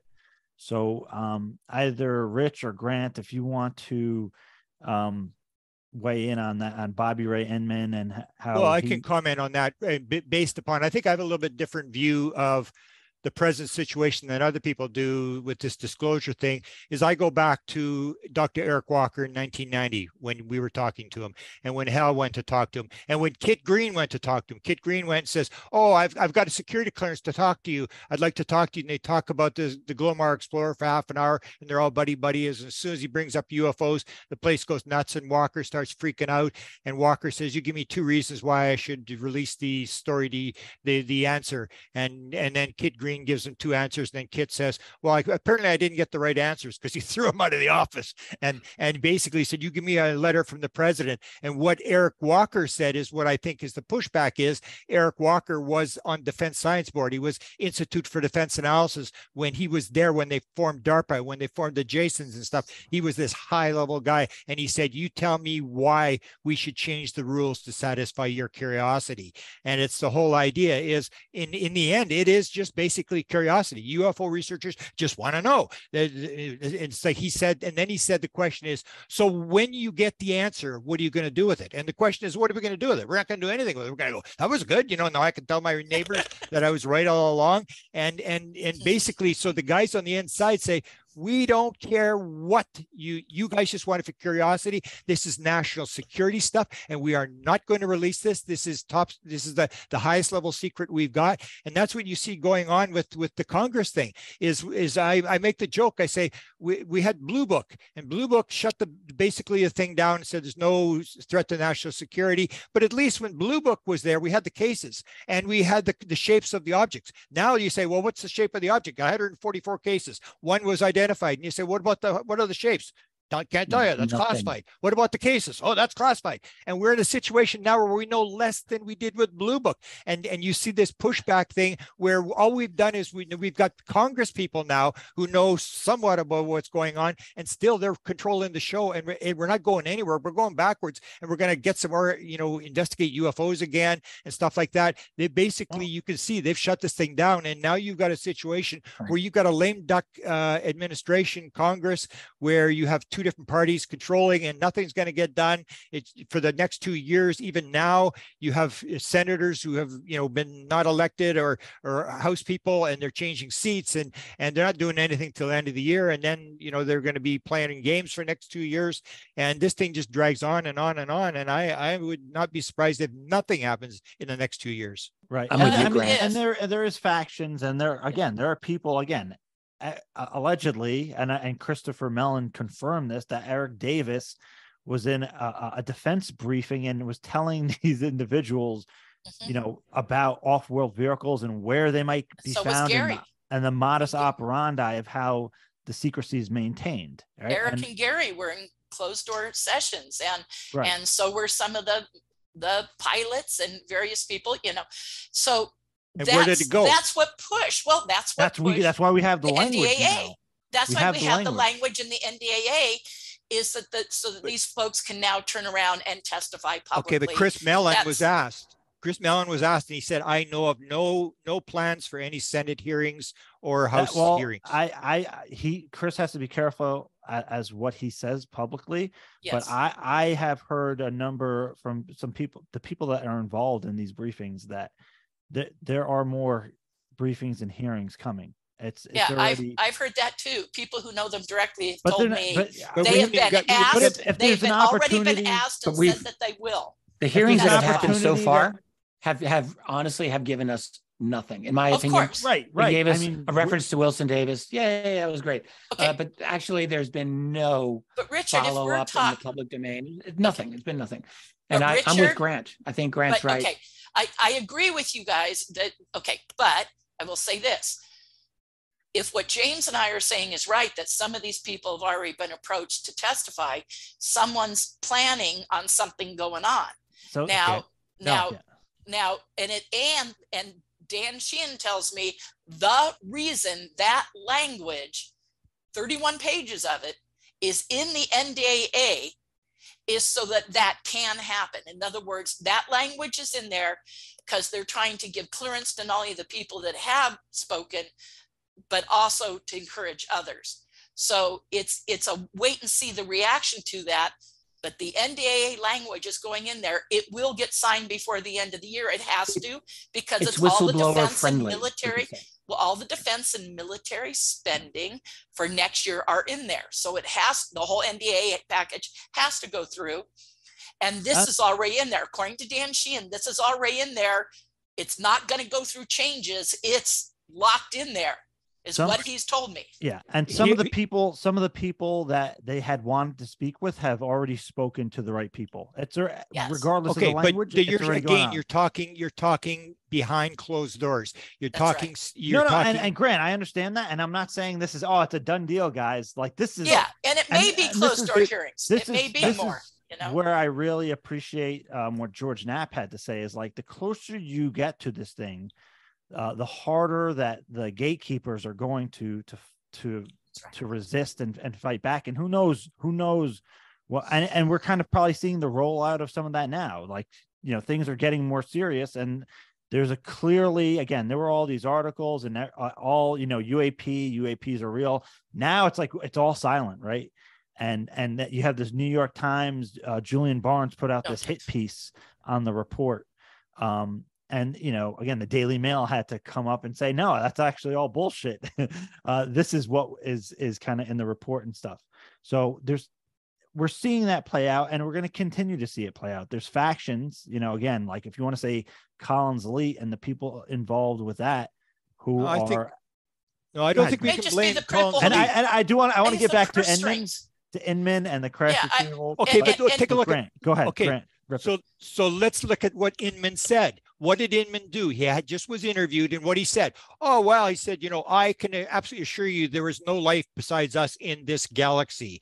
And the the the the uh Phoenix Lights that was jets on with their afterburners making a turn and uh, the mogul balloon and he and and and the the drones the the Nimitz seeing the drones they're going back and he's he, they're they're playing the game we've got the inner circle. There's no way, and I, I would I would say that the the guys on the inside are going to be able to convince people that the core secrets here cannot be released because they do not figure they haven't got it, got it figured out, and we're not going to give it to the Russians, we're not going to give it to Chinese, and they're not for the sake of people's interest or curiosity, they are not going to reveal these secrets because they, it, it is is of national security importance. And you can see Inman playing the game. That we're going back and they're actually moved a step back. He didn't concede anything in that interview that he just did. Right. And and again, Well, I think you both sides have a point here. I mean, I I basically agree with Grant. I think that the people uh, on the side of secrecy have way more cards to play, but Yes, I do think you can interpret this NDAA as a as a move, as a gambit by the other faction to Right. try to create an opening. I mean, I, I think that's a fair a fair statement, and and really it's going to come down to will they succeed? Will they actually be able to with with the few uh, people in Congress that actually might give a damn and might be willing to help uh, move that forward. But the real question is, what whistleblowers actually are going to be able to come forward without serious risk, and and how how significant are those whistleblower protections? By the way, Uh, you know, I mean, I I'm hearing that has got protections for whistleblowers. Is it are- is it true protection? The United States does not treat whistleblowers particularly well. So uh, you know, I'll I'll believe it when I see it. I right now, I think I I think I agree with Grant I- that this is not gonna is not gonna bust open. We're I gonna be looking at it. I, I, agree with you guys with, with this one thing. It depends on the will of the senators and congressmen who are interested in this subject to know that that language passed in large numbers, large, huge numbers. Pretty much all of it is what I'm hearing from the House and the Senate. So there's obviously those on board that agree. And, and if, if they hold to that, you know, now I know they didn't hold to the getting the report, you know, we still no report. So they they they didn't press it with that but you know are are they waiting i i- i- we don't know you know so um Can you ask Danny? Can you that- ask Danny about the, the Sure. protections? Because Danny would know. Are there protections for talking in classified hearings or in open hearings? Are they talking about that they're going to allow these people? well they already openness? That's had a lot of these classified. guys It's- That's a good point. Yeah, it's A lot of- classified. they've That's already not. had hang on they've already had these guys in classified hearings. So that i've already done that with a bunch of them. My understanding is so that this could be public hearings so that those same No. people could go public. Now that's according to dan. That's my understanding. Now i will i will ask him and clarify.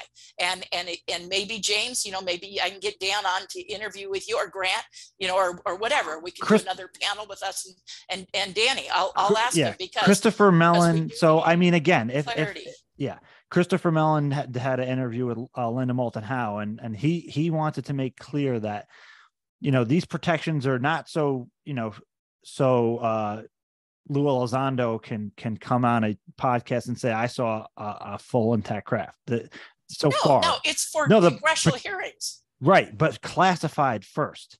Okay. What we get in the public, I'm I again, I'm skeptical. I'm optimistic, but I'm skeptical because but I also realize we can't use the past so much as a as a as a true barometer in the sense that I ha- I didn't uh, anticipate what happened in 2016 2017 2018 and forward happening right? So we are in uncharted territories. The language in itself is we're in uncharted that's right that's right. territory and to me So it's anything- the will anything can happen from from, from this point on. I, I I do think that yeah, the the the gatekeepers, so to speak, Majestic, Zodiac, have a very strong hold on it, but they're not the only game in town anymore, and that's clear. And I think that is probably bewildering to them for the first time ever. They have like somebody like pushing against them and succeeding to some extent. unfortunately, I feel that it's up to the Senate and Congress and that language and and what it and if their will is strong enough to push this forward, the senators and congressmen on board with this. And if if their will is strong enough and they push it, but unfortunately, we're all sitting back going, well, our Senate and the Congress gonna gonna push this forward. You know, are they going to enact stuff in the NDA once it goes in? I mean, we were all let down by no report. And so, you know, now there could be a lot of reasons. Maybe we're still getting it. Maybe it's just going through rewrite and editing to, you know, and and you and I it may just be we're witnessing this dance, like we just said, between the secret keepers, the gatekeepers with the DOD and Senate and Congress trying to push the envelope. And so we could be you know witnessing that. Now we all know in, in this you know in this room here in this panel that there's been 75 years or more of intense cover up and you know so much has happened the last couple of years i know we're all grateful for but this is the beginning of a long haul you know? Yeah.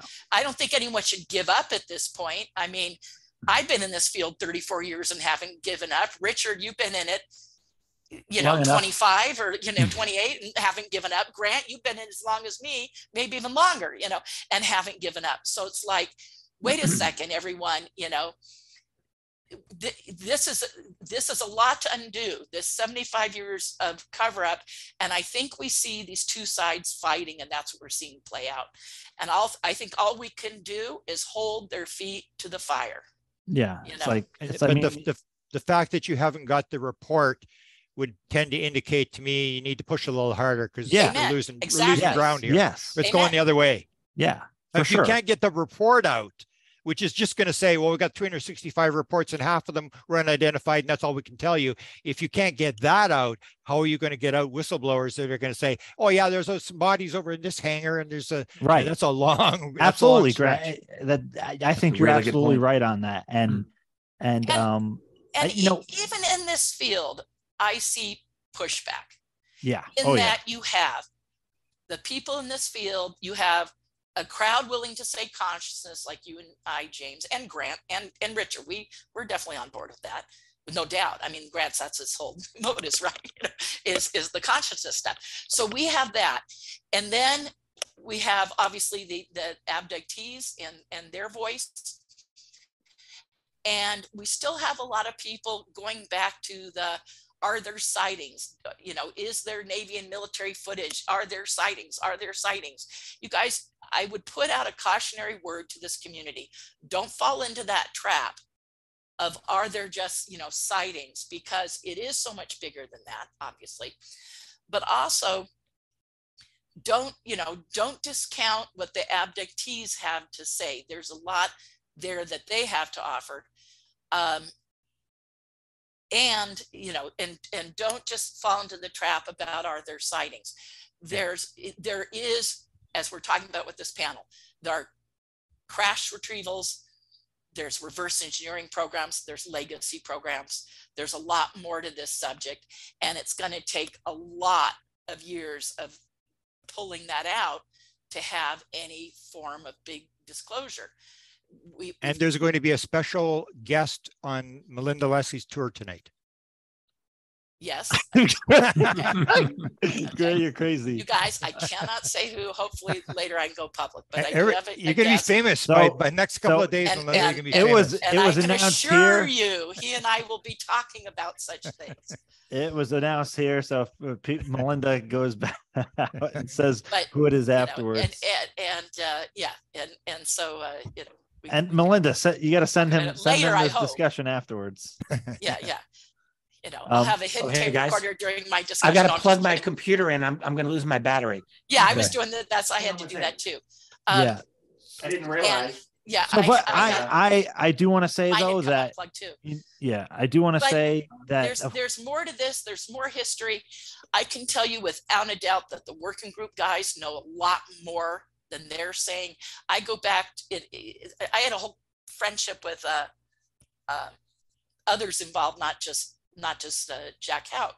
and and and the things that i learned from them over the years there's so much more that they know um, Yeah. so definitely um, realize that you know that there's a lot more to this subject and it's going to take everybody really pushing and digging but hmm. we did but but don't lose sight of the fact too we did make headway in the last five years Oh, yeah. we have senate and congress addressing this that's Yeah. huge and Let- and i don't think it's done I really don't. I mean, maybe it's I'm not. having wishful thinking, but I think those guys sounded really serious and they're not going to just, just because the DOD's pushing back, that they're going to walk away that easily. I really don't think so. Right. I, I can add to that as as as I was in this since 1975, and I always tell the joke that probably Steve Bassett doesn't think is a joke. Is he asked at one conference? He said, "This is I don't know, it was in early 2000s," and he said, "So when do you think disclosure is going to take place?" And all the speakers were on the panel, and they went six months, one year, and it came to me, and I went. 2042 and, and steve just looked at me like how could you say that in front of this entire audience? And anyways and, and i never believed i never believed it was ever going to happen. So when 2017 happened even though i got warning beforehand from chris bledsoe and i knew about jim semivan and i knew they were they were going to drop this thing under hillary and stuff like that even then i still didn't believe it and so when it happened i was more shocked than anybody i, I just could not believe it had actually happened so now when people say when do you think disclosure is going to happen i say I would not be surprised if it happens tomorrow morning because I got absolutely totally I had no clue I was coming Right. the first time. And so well, hey, you were you know. were more right than most of the people on that panel. You were at least giving it about uh, 20 years. yeah. So that's not bad. Uh, I'm I'm kind of with you on that one. Also, I've I, I had so many friendly arguments with Steve Bassett over a disclosure. I can't remember them all. And uh, Steve is always, it's going to happen tomorrow. It's going to happen next week. And I'm, I was always like, what drugs are you taking? I want those drugs. I want, I want that optimism. Yeah. Uh, I never, I never really believed it. But uh, anyway, Yeah, and I I I do know, you know, the intention of of people working in this issue, right? So the people that are that are pushing from transparency, the people from the working group, they're I mean they're fully intending to roll out the the the crash retrieval conversation. You know, at, will they succeed? I mean that's the that's the that- holy that's the crash retrieval. That is the red line. Yeah. it is the red line. Yeah. But you know, But- until you go over that one, uh, the government or the, the secret keepers, they can play this little game of pretend like, well, there's something out there. We don't know what it is, and we can we can pretend that we just discovered this phenomenon uh, f- from 2004 with the Tic Tac. We didn't know it was anything before that. You know, they they play this little game, but with once you start acknowledging that we've recovered their technology, now you're now you're into real conspiracy, and we are in an era And where Richard, technology and bodies. Yeah. Absolutely, Melinda. Absolutely. So now you're into hardcore conspiracy. And just keep in mind, we now live in an era where you are not supposed to believe in conspiracies. Like literally, you're not. Conspiracy theories uh, are trashed everywhere by the establishment. And what is a bigger conspiracy than what we're talking about? The UFO cover up, alien technology and bodies. There's nothing bigger. Yeah, and And so why I have a very hard time believing that there, you know, Right. the secret keepers are just going to walk away from the table and say, "Here's everything." I just don't. I don't believe it. I'm going to take a quote from you that I always love that you said this. Uh, it's impossible, but it's inevitable, right? yes, right. So I did say that. I. I- I- yeah, tr- a bunch. Yeah, and It is you a know, especially the old 2010 era. Well, Um, and sightings the, are on the really, increase. Yeah, but the legacy programs are incredibly important because I got I got um a quote from Hal. I said, Hal, you know, give me a quote for like uh, you know just the uh what are what's a legacy program? And he he said that you know the UAP legacy program is basically UAP studies um going back decades. So it's not like oh we got a crash retrieval from 2010 like they back. legacy programs are important because they go back through history so that you're i mean like you're- we're talking roswell or trinity um or, you know or the the italian case now which which lou lou was supportive at least of the evidence of that case the 1933 uh, italian retrieval of an off-world vehicle where you know the american I think that's a pretty good case. The more I look at that, Roberto Pinotti is the researcher who really Right. dug that out, and uh, it does seem legit. Lou was lending credence to it. And, uh, you know, allegedly the Americans seized it in, in 1945 and, you know, towards the end of World War II when we got that, because allegedly the Germans had got it. And I mean, that would explain their interest and maybe headway in that topic. Although I don't think they got as far as a lot of people think they did. Um, there is some kind of weird connection over there. between um, the Germans, the occult, and and flying saucers, UFO technology. Um, but then again, and you know, the Americans allegedly got hold of it in 1945. I believe the Italian case more than I believe in the German Black Forest case, supposedly Right, in right, yeah, 1936, yeah. which I don't believe as much or at all. But I think the Italian case seems uh, much more legitimate. Yeah. The other, So the I- other thing I wanted to mention here is the fact that part of this is up to us and it's it's up to the pressure that have been put on and by the podcast world. I mean, the podcast world has sort of changed it where people like Richard and I and Melinda sort of identified who the Aviary people watch these people and people started to pay attention to Kit Green and Hal Puthoff and then the Bigelow, that thing. And and we put a lot of pressure on people to talk where people are like you're putting your podcast and Elizondo's on there and these little things slip out and more and more Right. we're we're learning because we know exactly where to push the buttons now whereas before we really didn't know who was the covering up who knew or whatever but at least now we've got we've got a podcast uh platform where we can use and we know who the people are to and keep sending letters into pressure This is why And- this is why there's an inevitability. I said impossible disclosure is impossible, but inevitable, and it's for reasons like this because our society has changed so dramatically in the last couple of decades, where we have a a, a community where we're able to talk like this and have conversations, and also bring in some of those much more powerful or important insiders as well. So yeah, there's there's definitely pressure coming up from below. That's what we sometimes forget. There is definite pressure coming from the people. That's us. Um, that is helping to push this matter and keeping keeping it out in the open. and This and not have had. This didn't happen in the 1980s because it couldn't happen in the 1980s. Yeah. There wasn't the uh, the infrastructure in place like we have today. And it's important that these people are cooperating. Listen, like you know, Garry Nolan gave me the story about the caudate putamen to publish, right? Um, he he let me and, and my friend Jay break that story, and he couldn't have done just done that, right? Like obviously, Kit had to Mhm. say, "Go ahead," right? And Yeah. then it goes through Garry, and then Garry allowed me to make the first public story on that, and um, and again yeah garry was at one of our events. I mean he's out there talking about it and and here he he wrote a paper for one of the one of the committees that he spoke about about how opening up this issue you know at, at least at the very first from the inside is is a virtuous cycle of you know the potentials for technology and innovations. And and see, people seem to like that idea. And again he said, you know, first you have to have it has to be a US thing before it's a global thing. So why is this important for the US? Well, if we can get ahead in technology, um, you know, that'd be a great thing. So I think that people making those arguments, and again, AATIP wanted to include academics. They did not succeed um, technically, but at the same time, Garry is like a proof of concept where you have an academic who's kind of half in, half out. He's obviously, I mean, I don't I don't know this. He didn't tell me this, but I would assume that he's been able to access uh, sensitive information. Um, but he's not he's not overly crossing the line either, and he's able to help them.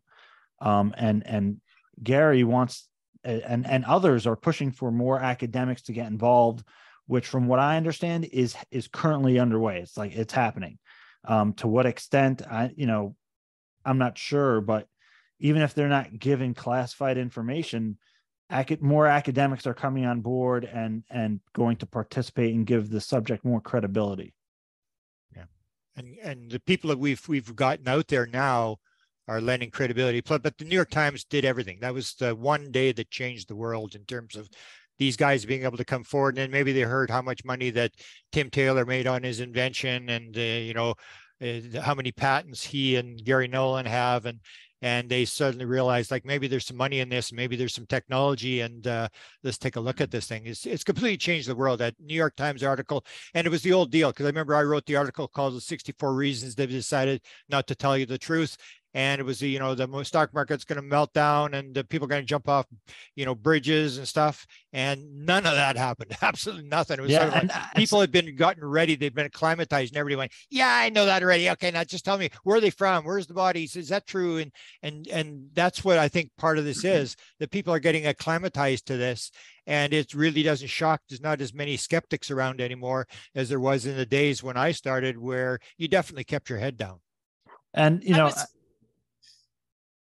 I, just want to say very quick, and then Melinda, you can go. I, it's important to note that you know these people getting these patents and all this stuff that uh, Timothy Taylor and Garry Nolan, uh, you know, they were written about in American Cosmic, but they're both experiencers, you know, Yeah. And well, both. I don't think people realize how many of them are experiencers. I mean, there's even a re- Right. re- reference that Hal Puthoffs is an experiencer, and his kid had this this this sighting in in uh, Phoenix just after the big sighting, and uh, Jim Semivan. And you start Eric going through, and Eric Davis had the Yeah. sighting on the day that he graduated, and you start looking at this, and you go, you know, like, wow, maybe this is not you know coincidence where these guys are all you know having these uh these connections to the to the field that they they wanted to to you know work in this field and and uh, that's all the timing is just right or whatever's going on but This is what you find with the general experiencers. public. So many more Yeah. people have had Yeah, yeah. experiences than you That was ever hear point. about. You- That- I mean, that was- Richard, you're just making my my point that I was about to bring up, which is I think in some ways this has become the secret that they can no longer keep. And yes, we have this pushback, this infighting slowing down. But you guys, I also am quick to say, look, a couple of weeks or a couple months of slowing down is not slowing down over 75 years. So when you go back to last five five years, you go, well, there's been a constant, and I don't see anything. Yeah, maybe tapered off a little, but it's still going going up. And I think it became the secret they can no longer keep because sightings are up to a huge degree. And the sharing of sighting information on social media is so big. I think it's become where it's it's becoming such common knowledge. I can tell you from people coming out on my tours every night, not only having sightings on my tours, but all these people opening up about their previous sightings. So sightings are extremely common. UFO sightings are extremely common, and uh, and and so many people in power now have had them, as you guys were just saying. So I think that factors in to this in many ways being the secret they can no longer keep. Abductions are up; they're not going away. You know, and I'm thinking, I'm realizing it's better for them someone made a decision somewhere along the way. Like richard you were asking earlier how high up? I, I don't know the answer to that. But someone has made a decision to say the, the timing is now. It's got to be the timing. Um, and yet those that may be the gatekeepers or the secret maintainers are are pushing back. So i think we're seeing that play out. And uh, i just want to encourage everyone keep keep at it. Keep doing the work. It's not it's not Yeah. going away and I'd like uh, to, I'd like to add one thing. Yeah. Um, I agree with everything you just said, Melinda. I think um, it's become very important to kind of break this subject open as quickly as we can, because however you look at it, uh, I've been saying this now for a few years, but our world is in the midst of a global revolution. It's happening right now. It is happening all around us. Uh, you could say COVID really accelerated it. I think that's right, but it was even going on before that. We're looking at a global coordinated revolution to create a kind of new digital society. Um, I will say a digital society of control, uh, but also a digital society of a tremendous amount of information control. It's very obvious to me. And so, um, you know, the question of, of where does the UFO we can call it disclosure or UFO, the end of UFO secrecy. How does this fit into it? Um, it doesn't seem like it's a coincidence to me that in the let's say 80 years that uh, this phenomenon's been kind of in our consciousness, in our awareness, that we've been seeing a lot of these uh, craft. Yes, I, I think there's been a longer uh, visitation, but I personally believe that things change in the 20th century, and and they change specifically because of our development as a society, as a civilization. Our technology got us to a level where we were getting attention now. And so I don't think it's an accident that we started receiving massive amounts of visitation at the time now we're looking in the 21st century that we're actually moving into a completely new phase of human existence, one that we've never had before. And I don't know if it's a good phase, by the way, but we're definitely seeing it. This is a very different kind of society that is being created worldwide, um, where we're turning ourselves into a society of much more like a hive mind, if you really think about it. 5G, 6G surveillance, 24 7 propaganda. Believe this, believe that, believe this. It's like Uh, and if you if you have wrong think, boom, you're out. So you can see it happening. The culture's changing. The centralized control is happening. We are. I'm going to tell you, we're becoming like them uh, in a lot of ways, and I don't. I don't think that's a coincidence. No. So so what I want to know is what is the relationship between these other beings that have swarmed us and swarm us every single night every single night there are black triangles over someone's house at 2.30 in the morning every single night multiple times in this world uh, they're coming out of bodies of water they're going into bodies of water what the hell is that all about what are they doing but and why are they interacting with us and is it an, is it a coincidence that they're doing all this while we're going through this massive transformation Right. And and and disclosure matters for for that and among other reasons Well, there there is a consciousness interaction. It's the consciousness of the planet. You know, Rich, I hear what you're saying, and I and I agree that there'll be those that try to use and control it.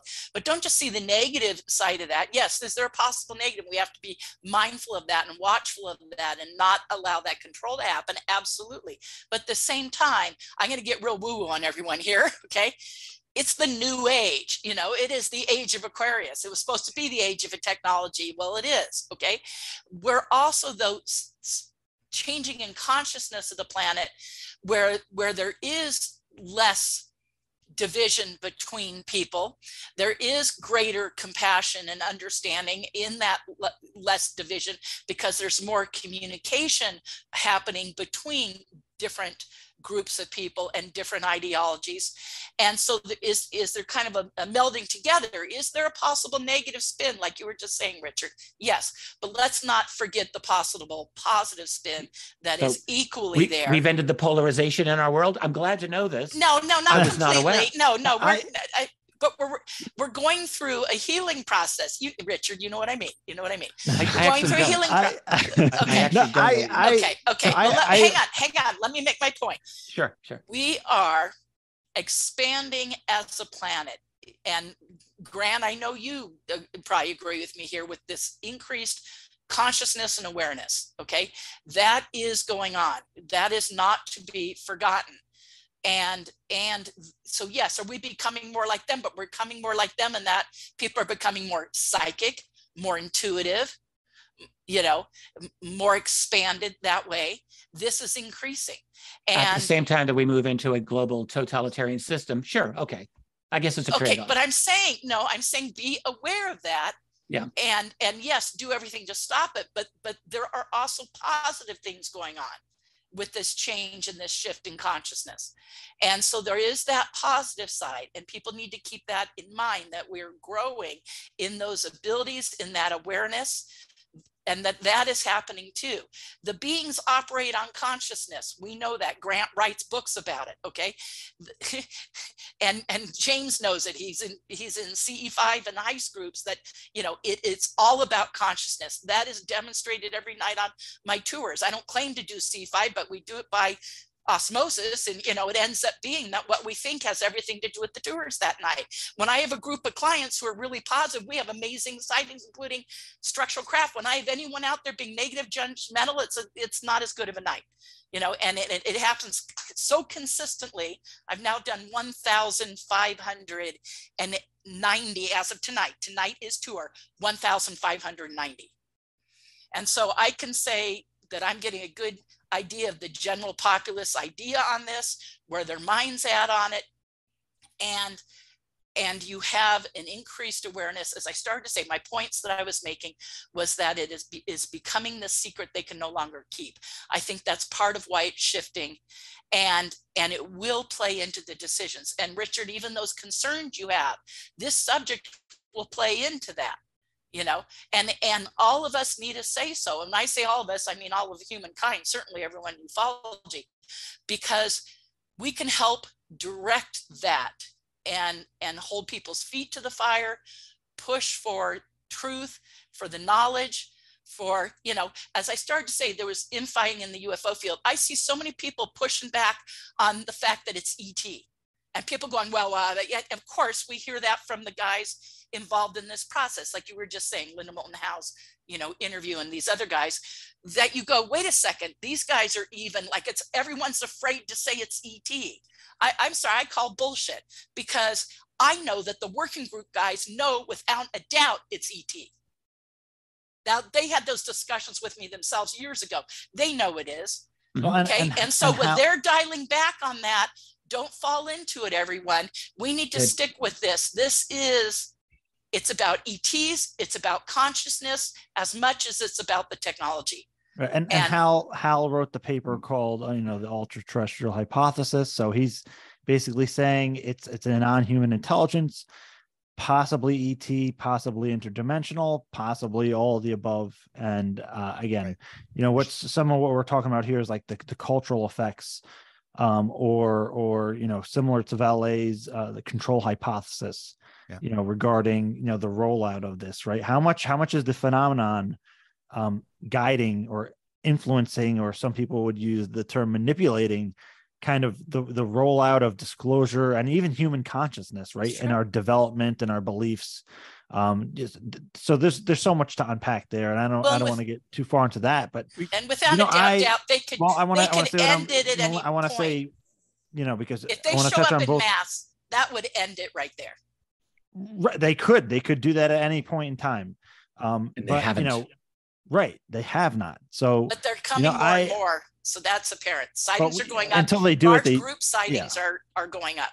right and you know richard has kind of i don't want to say a negative spin on some of the things that are going on um but that's certainly That's one putting side it of, too mildly. well no that's that's one side of the coin and and melinda what you're saying is the other side of the coin and And again I'm in the middle. I'm in the right and and so am i because i you know Uh, again let, me, I'm- let me quote John Lennon, because because in the end, it's all consciousness. We are not the actor on the stage. We are playing an actor on the stage. John Lennon said, "In the end, it'll all be okay. If it's not okay, it's not the end." Right And and Melinda's got a her special guest coming in one minute.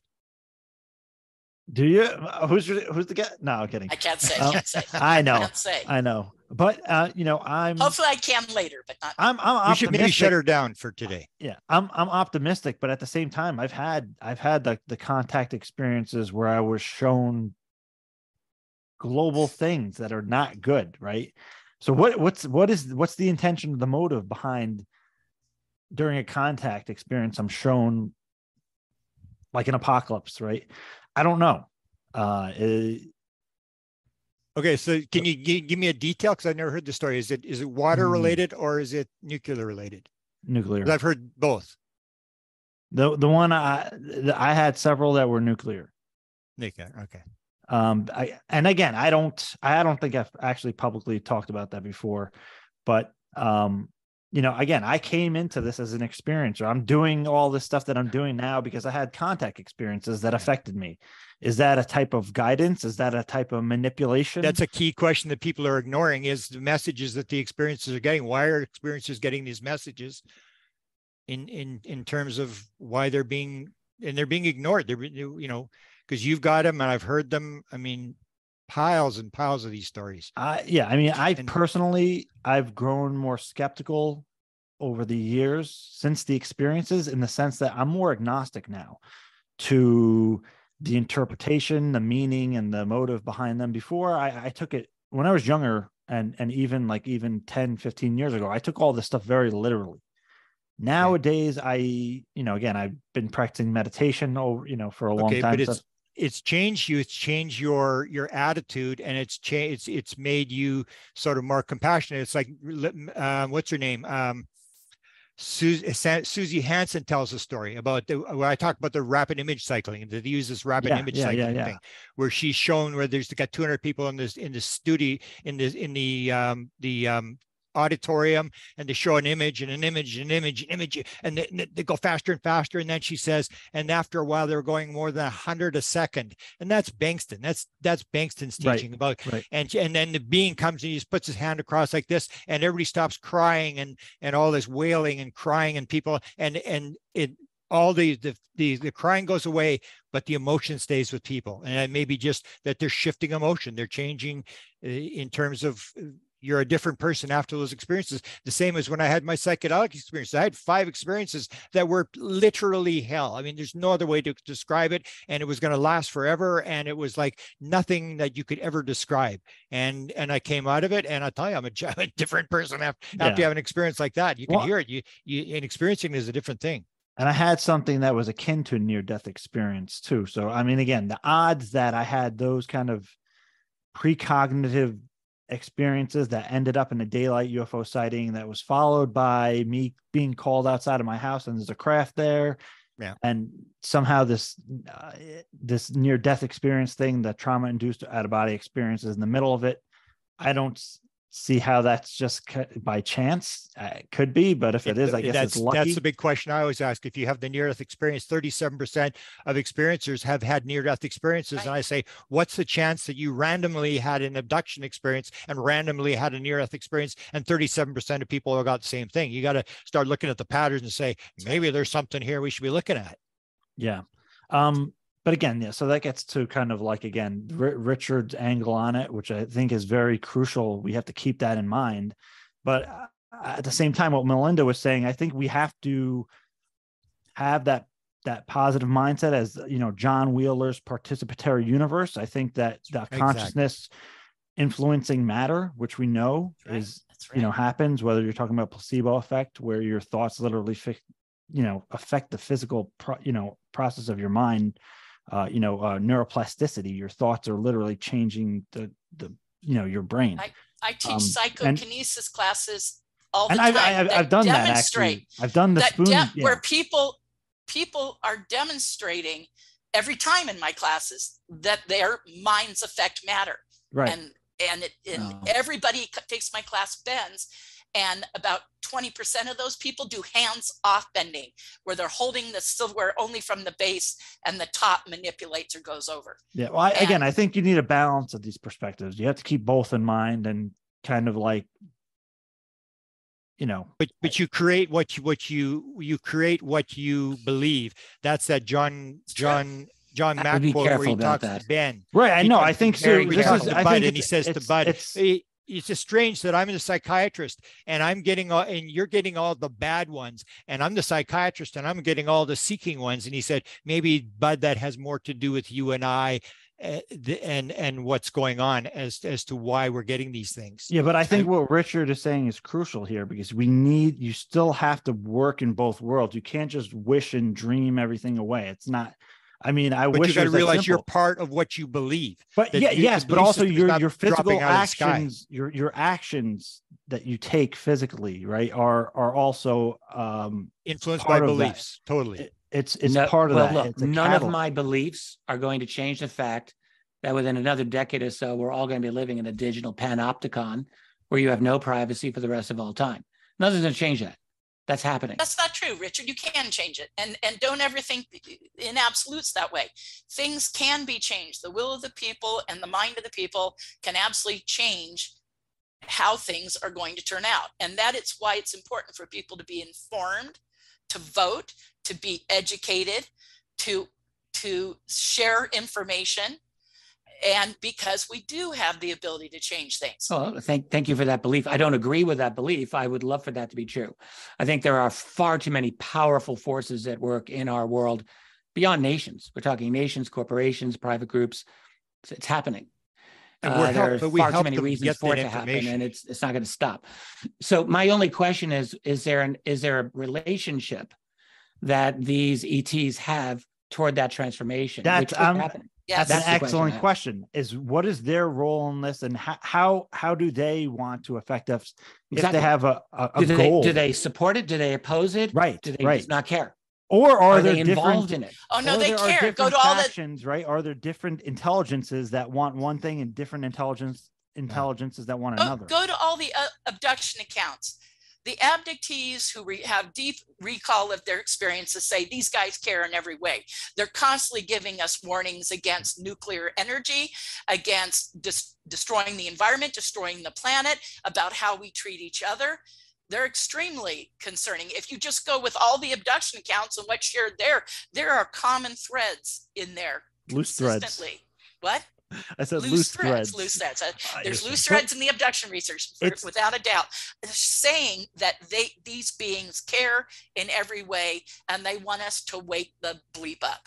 Right on. Okay, so so Sure. you know we're we're basically at our time now, and you know I I mean I could go with you guys forever, man. This is like awesome, really, and I'm super appreciative that all you guys came and joined for this conversation, and I, you know, we got to do this sometime again, but you know, just so everybody can go off and and so Melinda can tell us who our her secret guest is.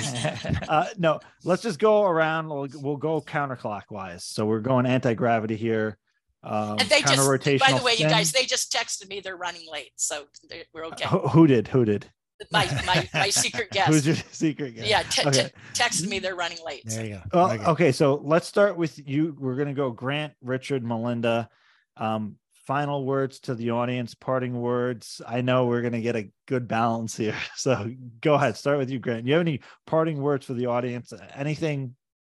Okay, I don't think much is is random in the world. I think uh, reincarnation is a fact. We all came in here, and we have to own up to the situations we're in. We can't be the victim, and that you got to remember in the end, it's all going to be okay. And so, the only thing I say that's important is you have to realize you are not the actor on the stage. You are playing an actor on the stage because you were King Henry VIII in high school. Doesn't mean you're King Henry VIII. We're playing a role. So the idea is we come into the world and we are going to leave the world and we're going to get asked one question how did it work out? Because we planned it. We can't blame our mother-in-law the dog ate the homework the government whoever. It's all going to be up to us. So we got to only concern about one thing. We came into the world to do something and we we have to figure out what are we here to do and are we doing it?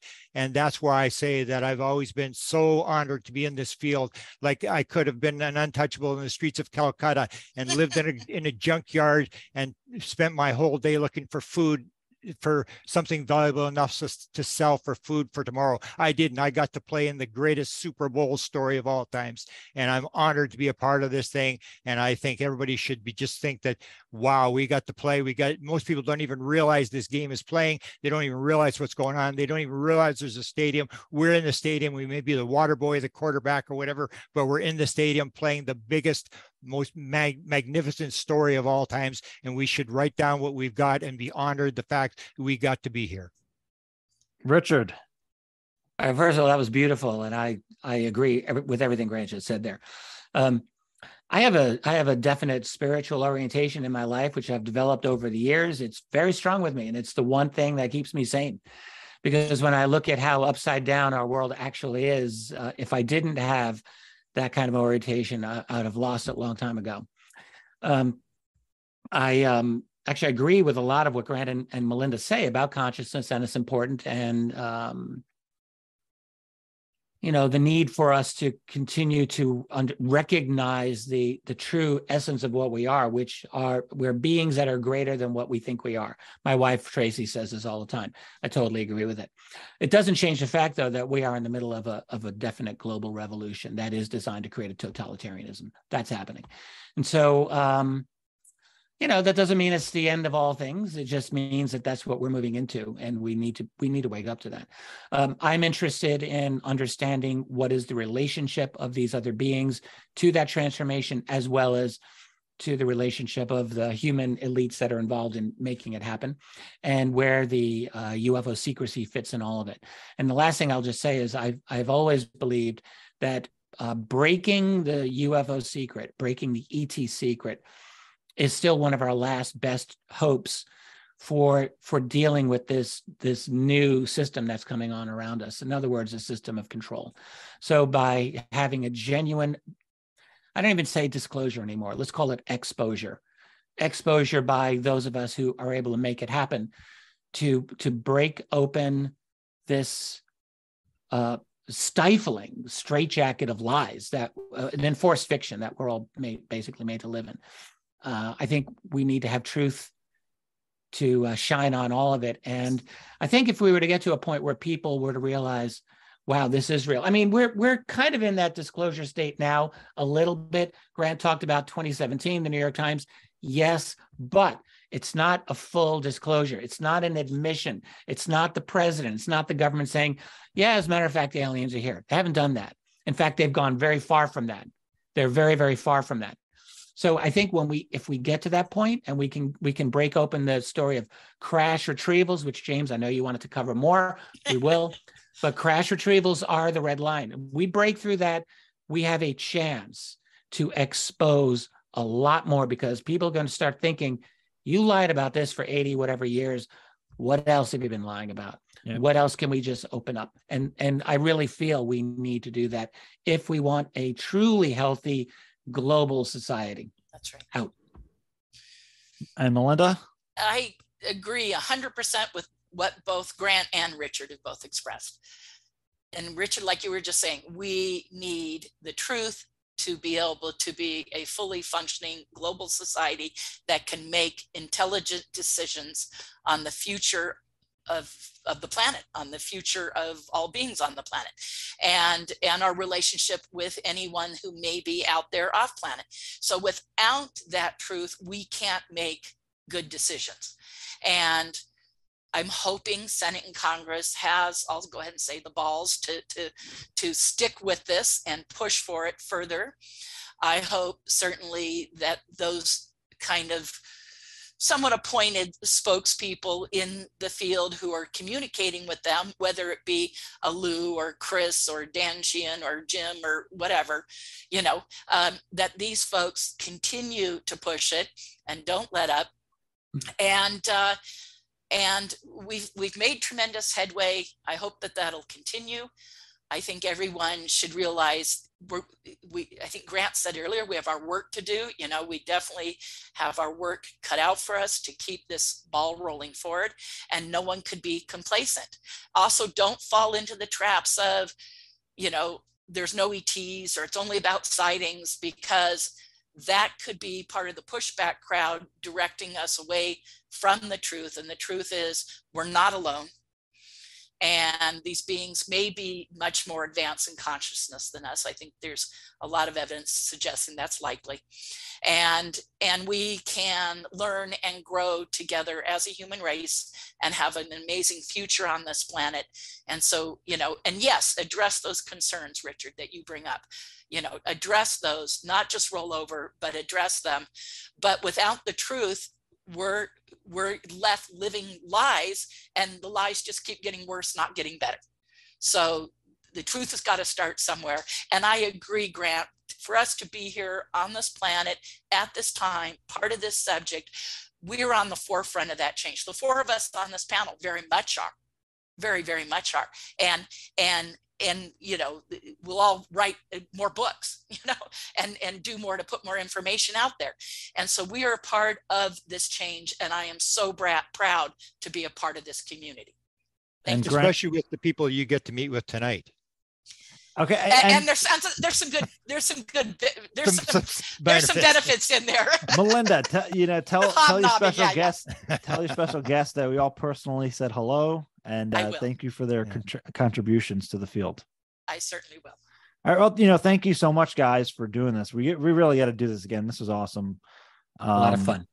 Yeah, and I, you know, I, I really appreciate the kind of different perspectives. Like we can have slightly different angles on it, and I, I, it's enriching to me. I think it's it's a great dialogue and. hang on and- i'll be right back i'll be right back hang on okay, We'll be Grant, gone by I the time you get here. We're we're not going to be here. Bye, Lil- bye, Melinda. We love you. Bye, Melinda. Can I can I leave with a question? Not that I wanted answered, but it just occurred to me in the last couple of months. And that is if we get full disclosure, will reptilians, grays, and mantids be allowed to emigrate and walk in the streets of America? That's a great question, and and uh, kind of like a, I just aside that I want you know the Collins elite. You know, again, it's an informal name for an alleged group.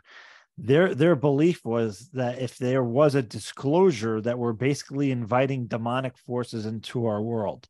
And I, I think that's fa- fascinating. And uh, even though they're um, evangelical or Christian, fundamental But religious in nature, there that's a very occult idea, actually that you're thinking about an uh, an intelligence and you're attracting it towards you. That's not a that that's not actually very evangelical or Christian. If you think about it, that's an occult understanding. But it's still a, a Christian belief. I mean, I even had Yeah. the, the the conversation with Art Bell, and we got into this de- this sort of fight and he said i will shoot them as they come off the ship that was art bell Wow. so people have these beliefs about you know and you know i i live in people with people who i mean my first my first wife said uh, near the end of the marriage she said i i believe it's demonic and that's when i thought to myself this is not good where am i going with this you know, like, Yeah. how, how do you go get out of this like, and oh, I'm, no. I'm I'm still trying to like reconcile or try to understand. It's like why have I had like mostly positive experiences? I've had I've had other experiences that were not um so positive, but they each experience had a a different um like I, obviously it could all be the same intelligence acting as different players so to speak but i i got a distinct different um perception and vibe from some of the different interactions that you know where i would say okay that's not the same thing as what i had encountered Well, in I'll, I'll offer my opinion because because people are different, but also these beings are different. I don't think that we're looking at one group. I think we have a whole Right. neighborhood coming. i i agree Right. too i agree with Uh, that there's too many specific stories with way many de- differences in detail that it just seems to me we've got a we've got the whole neighborhood here. James, Yeah. I- They're I- not they're not all they're not all of the higher consciousness Can, that can we like me? to think. yeah i can some. hear you James, you James, me? I I think think some you are need not. to come out. You need to come out of the closet because closets are for clothes. I, I, I, you know, I, I, I talk about a little here, a little there. I don't. I'll have I to ha- interview you. Can I interview you? You can, you can. Let's let, let's get to let's get this out. Yeah, you could do that. Um, I, I would love that because you you've got stories that that I think that match up with some of the stuff I've heard and be interesting. Okay, that's all I've got to say. I'm I'm leaving. Okay. Okay. Oh, wait, Melinda, did you have anything else, or we're we're, we're gonna close just, it down here? just, I, I don't know what I missed right there. Sorry. Um, I heard commotion outside and I had to know if it was them, but not, not There's here a yet. special guest. Not- limo's Not pulled here up. The yet. limo's Not there. here yet. Not here yet. And for everyone out there, I was gonna, I wanted them to come on, but they, but they had texted me that they were not willing to do that, unfortunately. So, Ah, all right. Tell, was- well, we I still was- got a story out of it though. We still got yeah, a story. yeah, yeah, Yeah. yeah. And Tell there'll be more. There'll be more story. There'll be more after afterwards because, Okay. um, but and if he wants but, to do uh, a I just debut on say, you engaging the phenomenon, I'd totally be down for that. as I just will say, I, you know, as someone who's an, an abductee, I've had a, a variety of experiences. Certainly, most of my ET ones have been positive and or, you know, a choice to view them in a positive light. Uh, the only ones that were really rough were the covert ones, which could get pretty rough, you know. Yeah. But those guys are just, you know, they're just trying to learn like like like had been said in in the in the the threads doc in the threads you know piece loose threads it had been said that that these um, guys the working group guys and everybody were just saying that that people wanted to know like to, you had to get close to us to get close to understanding the beings Yeah. and i think that's why there's that covert involvement and always has been because they know that they got to get close to us to get close to Covert, the being. covert human. covert human involvement Right. Like, because they have to get close to us like it like it had said in there and and there was even more that omega said they were going to have in there and i'm going to encourage them to to go that direction maybe in a follow-up article and uh, see if i can help them with it but i i suggest that they that they do that because um, there is Okay. there is a lot to be said there and a lot more that can be Good. known Yeah, you Okay, I got to leave. So say hi to Brock, and uh, we'll talk to you later. later, Grant. Hey, before before you cut this off, James, yeah. Uh, very funny Grant. I would just say the loose that loose threads document. yeah, at the very beginning of this, you were asking me to encapsulate it, but I was thinking. I mean, there was a, quite a bit more. Uh, Melinda brought up the whole biological testing element, uh, basically, apparently, seemingly spearheaded by Kit Green in the early days, to which has now become this amazing study that Kit Green and Garry Nolan and I'm sure others are involved in essentially checking the genetics of experiencers. That's really, I think, what it comes down to. Uh, and that's absolutely fascinating. And they talk about that there. And then the other thing that I just wanted to mention for someone who, you know, because everyone should read this document. Uh, they talk about directed energy weapons Yes. and uh, the whole plan, I don't know, to take down UFOs using uh, directed energy weapons. And you know, they cited Virginia and uh, Peru 1997 as examples. I, I thought it was very interesting. Um, Right. and, then the whole idea about tracking and, and baiting UFOs, basically drawing them in and and um, and using various technologies to find them. yeah very and and yeah and the funny thing about that too is that you know and even in the 1990s Steven Greer was saying he had an insider talking about neutrinos and neutrino detectors Right. And we talk about anti-neutrino something. Yeah. I mean, there's all Right. right. but So- that that's in loose threads. and so that that came forward Yeah. um in the conversation nowadays and on top of that i Okay, remember guys, I'm so sorry. Apparently, my guests are here, and uh, and I they don't want to say go. hello Well, let, I'll I'll ask one more time, but I don't think so. ask one more time but so rich and the Yeah. funny thing is i remember hearing greer talk about that. And in in a um in some science article years after he was talking about it it said oh neutrinos could possibly travel faster than light. And that would make sense right? That we're, we're talking then faster than light or some kind of advanced energy technology.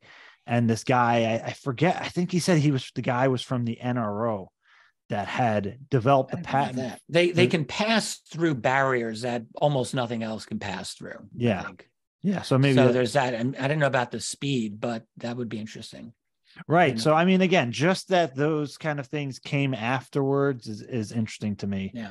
um and again i'm gonna i'm gonna link loose threads uh, in the description for everybody to read it's a masterpiece um and i, I think they're gonna continue to update it a little here and there they Yeah, they did- should. I think they should. They should publish it as a book. They Uh, should. I was They I was to. saying this to Omega uh, privately, I think, and um, it's very well written. It's it's a good read. yeah Aside from being really well researched, yeah not a bad for read at all. My special guest says hello and that he absolutely loves you guys. really Aw, we love him right back. All right. All right, you guys. I on that note, I should get going. all right So uh, it's been great we'll all talk again Sorry, soon James, for the interruptions. I greatly apologize, but hey it's it was a unique situation going on on my Very, end. It uh, good seeing you, Melinda. Yeah. yeah, thank you, Richard. Thank you. all right take care and guys uh, th- thank you, James, for having me on. I really of appreciate it. course and good luck tonight Thank you. I will. I'll have feedback for everybody, I'm sure. Yes. All right. all right, All right. bye Bye bye. Oh my goodness, I adore her. She is so good. Well, are we um